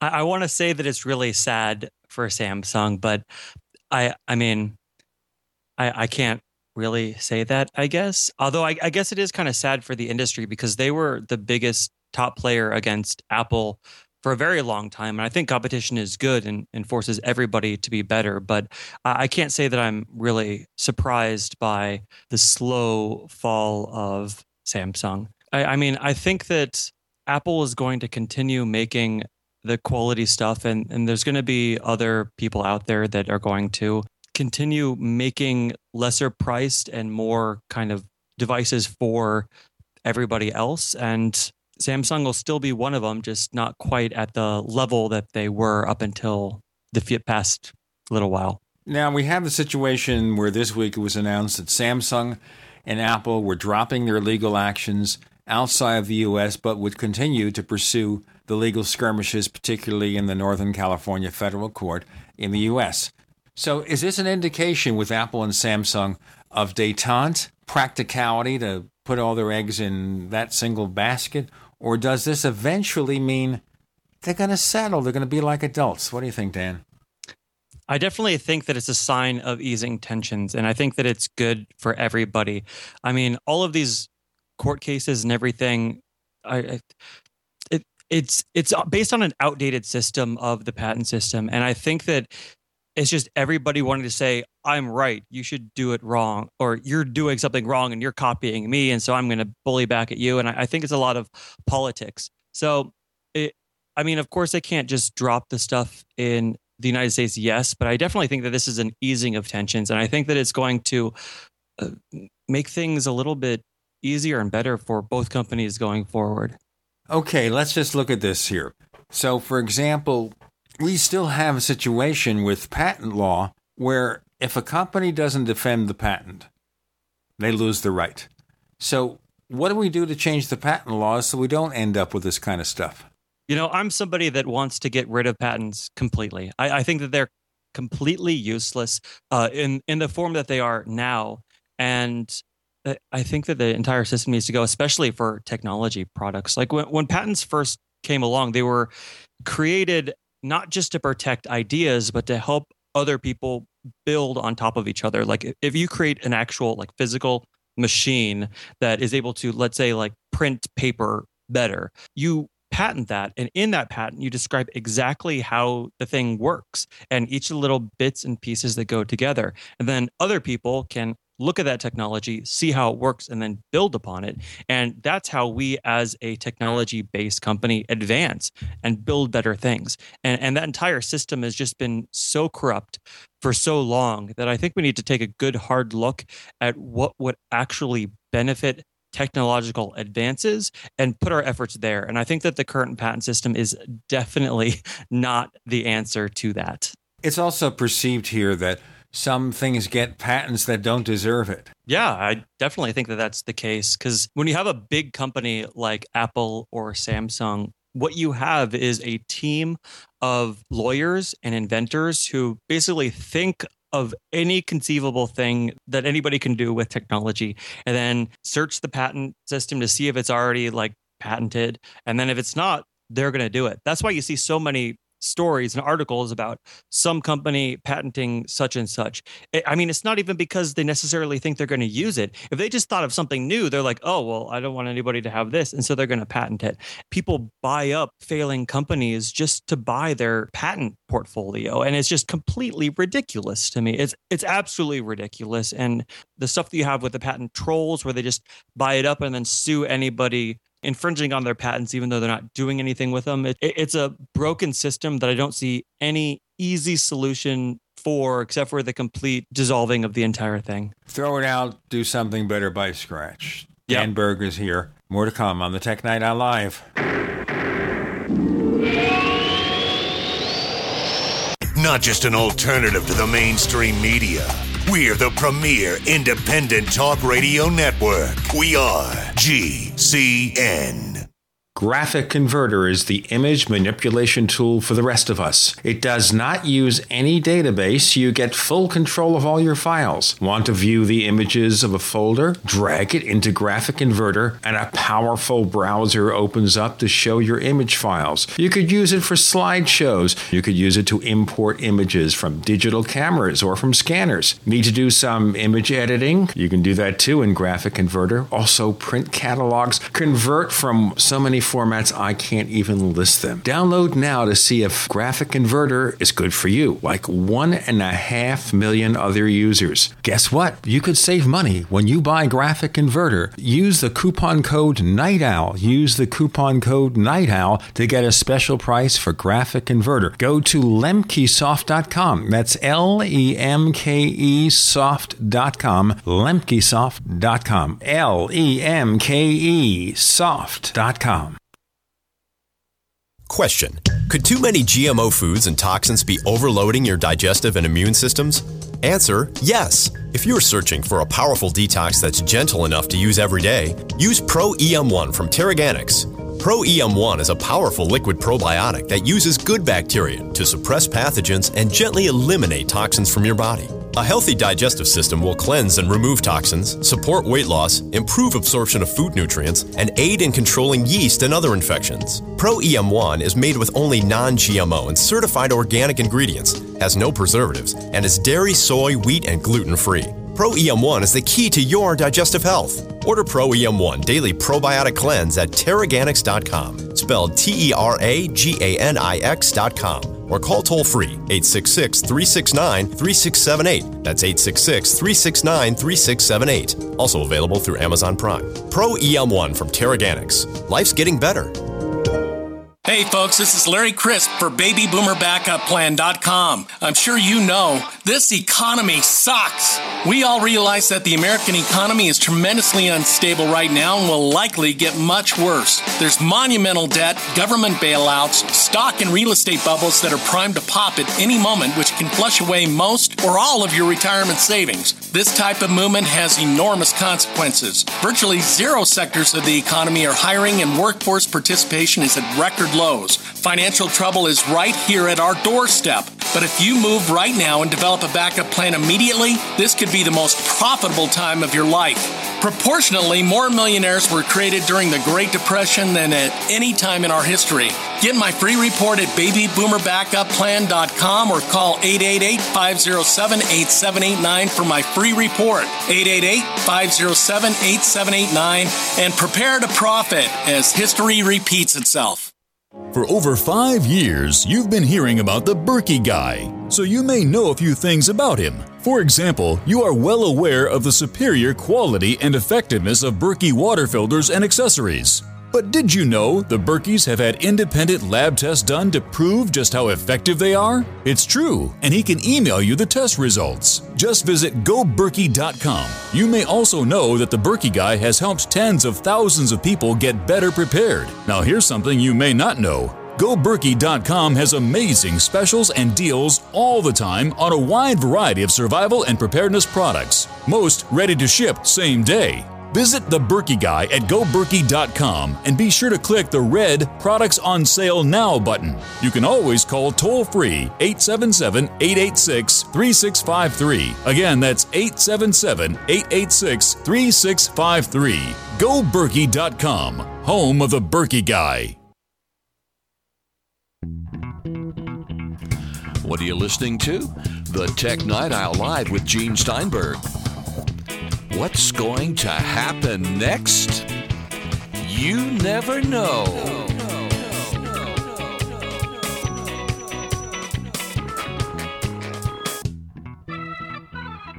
On the Tech Night Owl Live, we have Dan Berg. He is a tech writer, entrepreneur, blogger, all sorts of stuff. I'll tell you later what he does because it really keeps things interesting the way he goes around with all these pursuits. Okay, so this is, of course, the Apple Samsung legal case, part of Apple's thermonuclear war. So Steve Jobs declared thermonuclear war because Android was a stolen product. And everyone takes Steve Jobs seriously. But Steve Jobs famously exaggerated.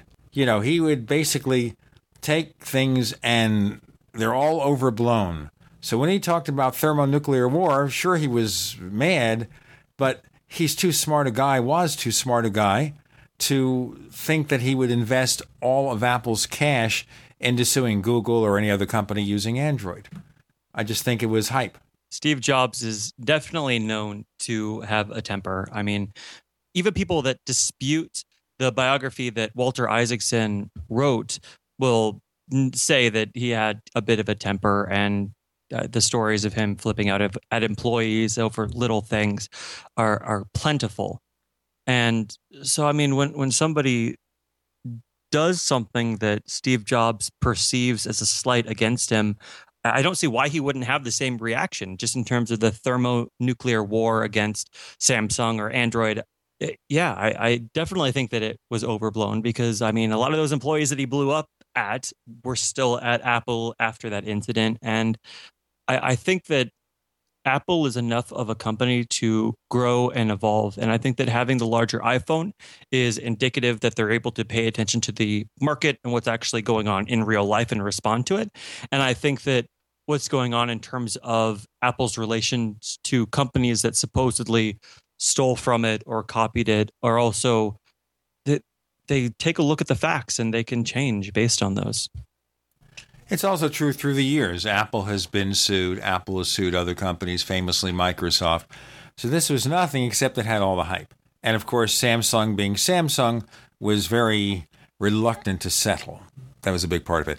Let's look at the recent Mac upgrades that haven't been very big for various reasons. So we have the MacBook Air, tiny bit faster, somewhat cheaper. And that supposedly has made it sell a lot more copies. We have just this recent update to the MacBook Pro with Retina display. Again, slightly faster processor and more value, more memory, and the most expensive model is less expensive.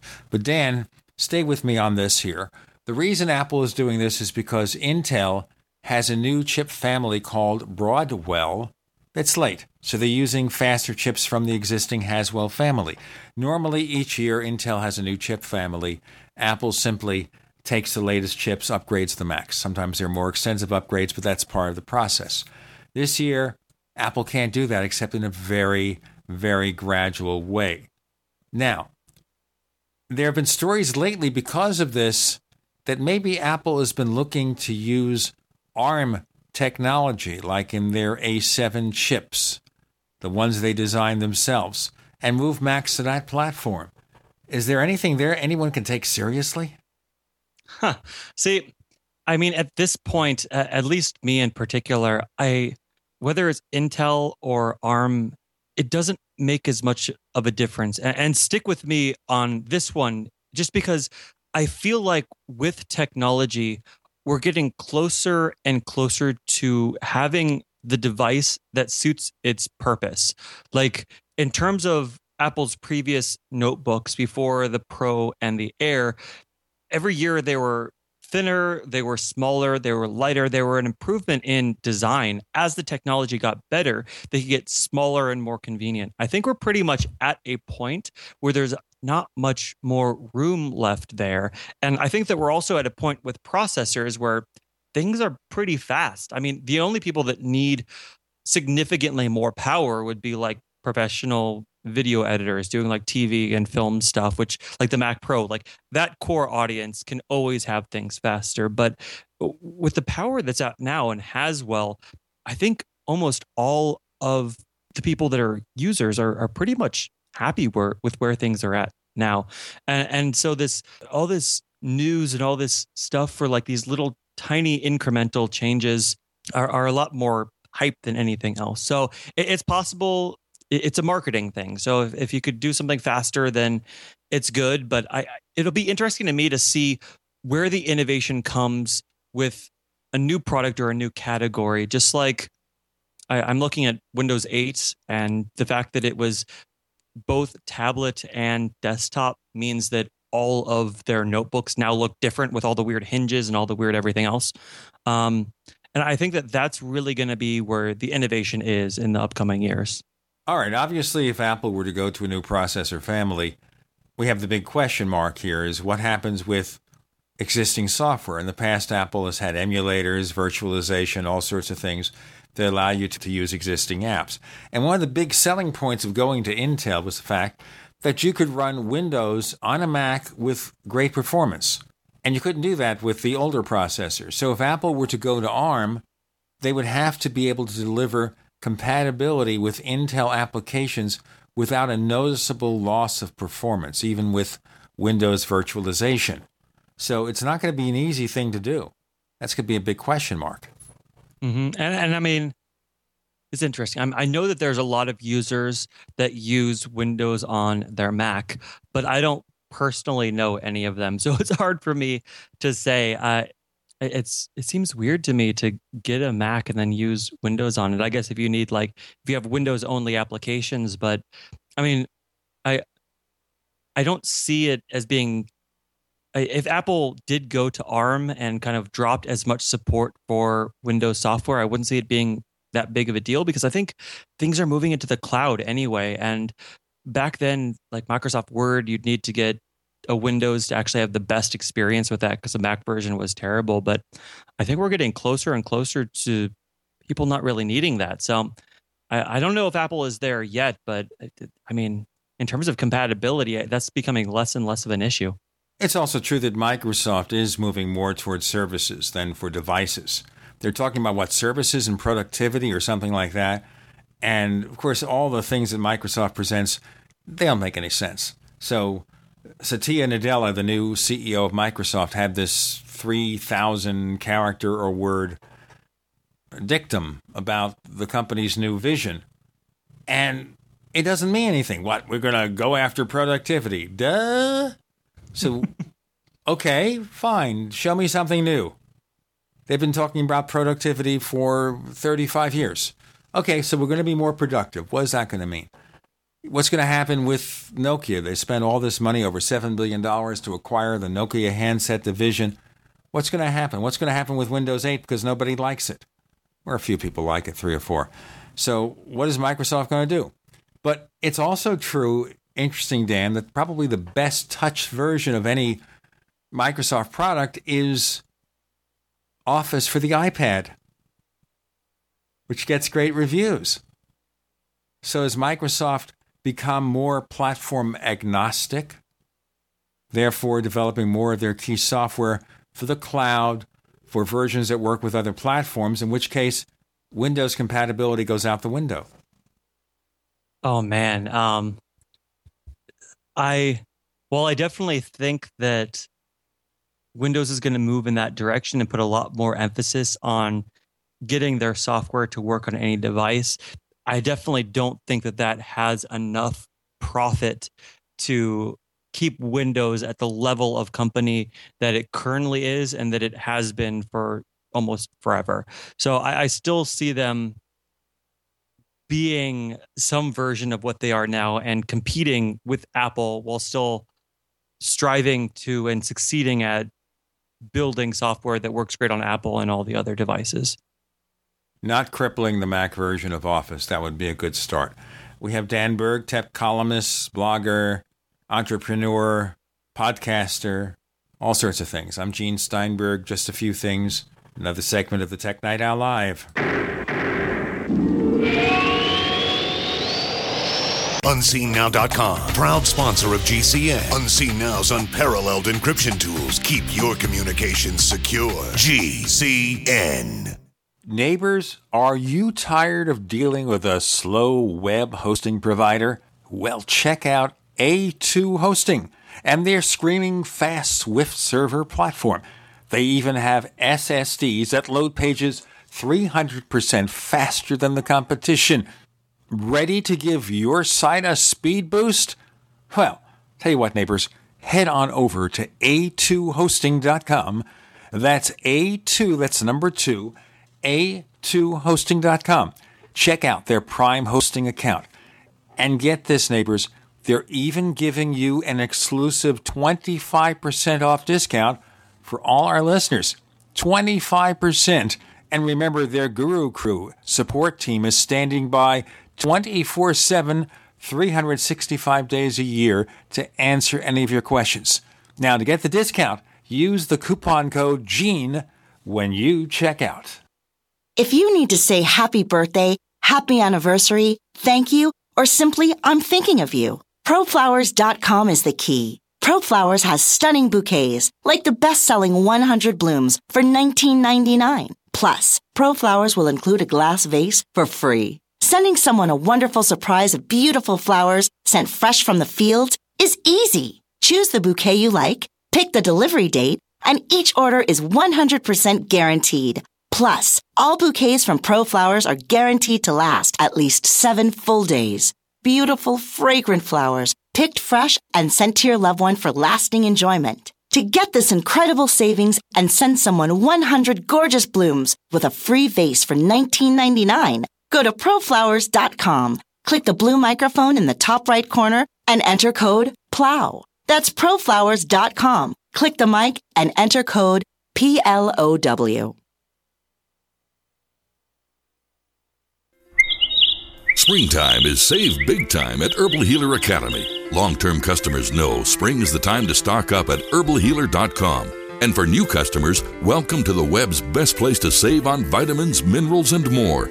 Log on for spring specials, including our 500 parts per million colloidal silver, all sizes on sale. Choose from Herbal Healer's great variety of weight loss products like apple cider vinegar, Hoodia and Metabolic Complex, and Pro Metabolic, all on sale now. Also, the anti parasite intestinal freedom and Wormwood Plus Complex, plus Stevia liquid sweetener and the super enzymes, all on sale for spring at herbalhealer.com. As always, we offer certificate correspondence courses in natural medicine. Enjoy same day shipping and free online newsletter. Log on now to herbalhealer.com and click on Spring Specials to save big with our nation's leader in supplying quality natural medicine and education since 1988, Herbal Healer Academy. We live in a complicated society Stressful issues are always popping up. Have you ever been treated unfairly by someone? Have you ever been overcharged for a repair? Have you ever signed a contract or a document worried about identity theft?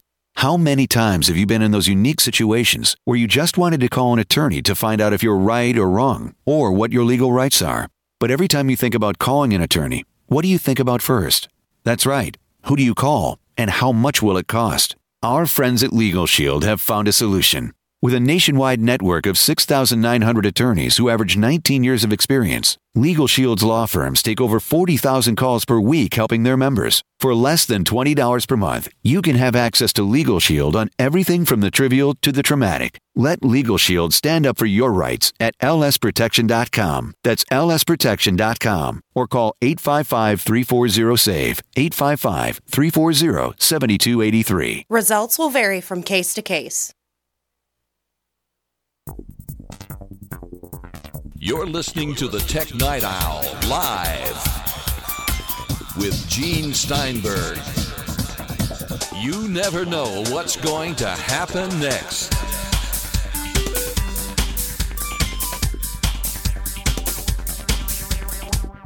On the Tech Night Owl Live, one more segment here with Dan Berg. And we're talking about Apple and the future and the past. So I have the big question for you looking at possible new products from Apple. Numero uno is, of course, the iWatch or some kind of wearable. So, Dan Berg, would you buy one? Ooh, that's a. I I think so. I want to say yes. I'm not at hundred percent because I obviously don't know what it is, but I do trust Apple enough to think that if they get into a new category like this, it is going to be a device that I am going to want. And when I say it's a device that I am going to want, I think it's going to be different than any of the devices that I currently have. Uh, I remember when the they first announced the iPad, uh, and my very first reaction was, I don't see any use in my life for this device. I have my laptop for when I have big projects, and I have my phone for when I have small projects on the go mobile. I, I, just didn't see how an iPad fit into my life. And then I got one with my tax return because I was like, oh, I'll use it for two weeks and then return it. And that way I can prove it to myself that I don't want it. And, and I fell in love. And I've been an iPad user ever since. And I did find that there was a space where it fit into my life. And I think that smartwatches that we've seen up until now have definitely been just copies of your smartphone and not doing something significantly different. I do have hope for Android Wear, which I think looks intriguing, but I do not trust Google and I don't trust Android enough for it to be a seamless experience. Whereas I think Apple will do all of those things that we love about what we know about Android Wear, plus more that we didn't even think about, and it's going to work off the bat. And if that's the case, I'm going to plop down my money immediately. Do you have a price point where it makes sense? Can they make it too expensive? Oh, see, that's a tough one too. I want to say the price point that I have in my head is like 199, but I think that might just be hope because my prediction is also that the iWatch or whatever it is is going to work without requiring your smartphone. I think that having a smartphone and having the Bluetooth low energy is going to unlock a bunch of features, but I also think that it's going to be a compelling device without having an iPhone. So it might be more because people forget the iPhone is actually like $600 and you only pay 200 because you're signing your life away for 2 years to a cellular company. I think with a smartphone you're not going to have any of that extra help from the company trying to lock you into a 2-year contract. So I, I I could also see this being big bucks. I mean, the smartwatches that are out now are already in that price point, the 200, the 300. And I definitely think that Apple is going to go more expensive than that. So I'm hoping for 199, but I'm not hopeful. well, you know, there was a survey done a few weeks back suggesting that if the iWatch came in at more than 399 or thereabouts, a lot of people would not buy one, but 199 would be a pretty good sweet spot. Yeah, I mean, I think any prediction that says if Apple does this, people aren't going to buy it is terrible. I, I mean, those predictions just time after time prove wrong because Apple has regularly proven that people are willing to pay lots of money for premium devices. And that is what Apple has done, and that's what they continue to do. So 199 would be a sweet spot, and that's what, like I said, that's what I'm hoping for. But I th- definitely think that it would be uncharacteristic of Apple. Of course, if they have a regular cellular radio in the iWatch, you could probably get one from your wireless carrier with a subsidy. Yeah, but that assumes that it's going to be in the same category as a phone and that people are going to want to make calls on their wristwatch. And as much as we saw it in like sci-fi movies and TV shows, I don't think people are going to want to stand there and talk into their watch. So they might not even have cellular connection or, or the ability the ability to make phone calls. Because I mean, how do you dial the the watch? It has way too small of a screen, and I think that as smartphones become less and less phones, we realize that these devices that we have with us all the time do so much else and provide so much value elsewhere. And it's going to be up to Apple to show where that value is that's different from a phone. So, I, I, mean, if it has a cellular connectivity, whatever in it, I guess you could get a subsidy just like you do with your smartphone. But I don't know. I, I just I don't see that happening. Well, the key, of course, is here what the price is going to be and what kind of resistance. The other issue here, which is not mentioned very often, is the fact that all the other smartwatches out there, they come in one type in different colors or slightly different designs. But it's not like a traditional watch, which is the men's version and the women's version. And if this watch is going to be a piece of jewelry, that has to be a given, doesn't it? 100%. And Apple's been hiring a bunch of high end jewelry people recently, which makes me think that they're taking this issue very seriously. I don't know how exactly they're going to solve it. Um, I mean, the reason that I don't wear a smartwatch right now is because they don't look like uh, a nice watch. They look like terrible transitional technology like like the pebble as cool as that is it just looks terrible it looks absolutely terrible and i would never wear that and i think that apple wants to come in with a device that even if it's the first version and by first version i mean doesn't look amazing yet that it looks good enough that people like me are going to be happy wearing it. And it, that's an interesting point that you raise about having a, a, men's watch and a women's watch because women's watches are traditionally much smaller in size than men's and being able to fit the same functionality on a smaller and smaller device we know is not only harder but also more expensive so it'll be interesting because if apple just releases the one style that is quote unquote a men's watch then they're completely alienating half of their user base so yeah it's, uh, it's interesting um, We'll have to see. We'll have to see. That's for sure. I'm not going to get into gender based issues. The point being here that they have multiple designs. And maybe Apple would offer, if it's going to be jewelry, a very expensive version. You know, very limited production, very special version, kind of like the Rolex of smart watches. Wouldn't that make sense? Yeah, I, I would love that. I mean, my favorite watch brand, uh, I've never been able to afford one, but IWC, that's what I'm looking at. And if I could have an Apple Watch that looks like an IWC, and maybe it costs a lot. Maybe it's like a thousand or more, and then there's a lesser expensive one. I would definitely want to save up for that more expensive one. But the biggest issue there is that people drop thousands of dollars on nice watches because they're going to buy that watch and then they're going to have it for the rest of their lives. And a technological device like an iWatch, especially an iWatch, is going to have an update every single year. And so people aren't going to want to drop that money. Um, yeah, I, mean, this just came to me as I'm thinking about it and we're talking about it right now. But I can't see them charging a premium for a device because I think anytime that people have done that, they they've regretted it. Just like they have like the diamond encrusted versions of like phones and then people buy it and then their phone's outdated in a year. I can't see it. Well, maybe after several generations when the technology stabilizes, then when they feel more confident that people will want to keep one for a number of years, they could have a more expensive version. We'll see. But I understand that about watches. I have a relative who has a Rolex watch. Of course, I can't afford a Rolex, but you know, you know, when I'm on, you know, 200 stations, you can ask me again. Dann Berg, please tell our listeners where they can find more of the things that you do. Yeah, I just founded a startup called Trip Expert, which is tripexpert.com. .com. I have novicenolonger.com, which is my website and podcast, and Twitter, Dan with two N's, B E R G. All right, you can find us on Twitter as well. We're known as Tech Night Owl. We're Tech Night Owl on Twitter. We're also going to be found on Facebook. Just look for Gene Steinberg. If he's got the plaid shirt, more than likely he's me, or check out our web portal at technightowl.com. That is technightowl.com. We also have another radio show about UFOs and things that go bump in the night called The Paracast.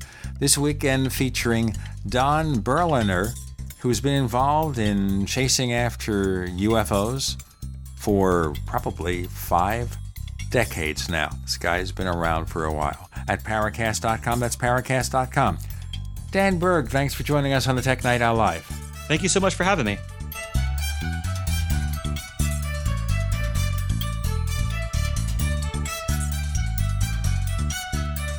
The Tech Night Owl Live is a copyrighted presentation of Making the Impossible Incorporated. We'll be back next week, same bat time, same bat channel.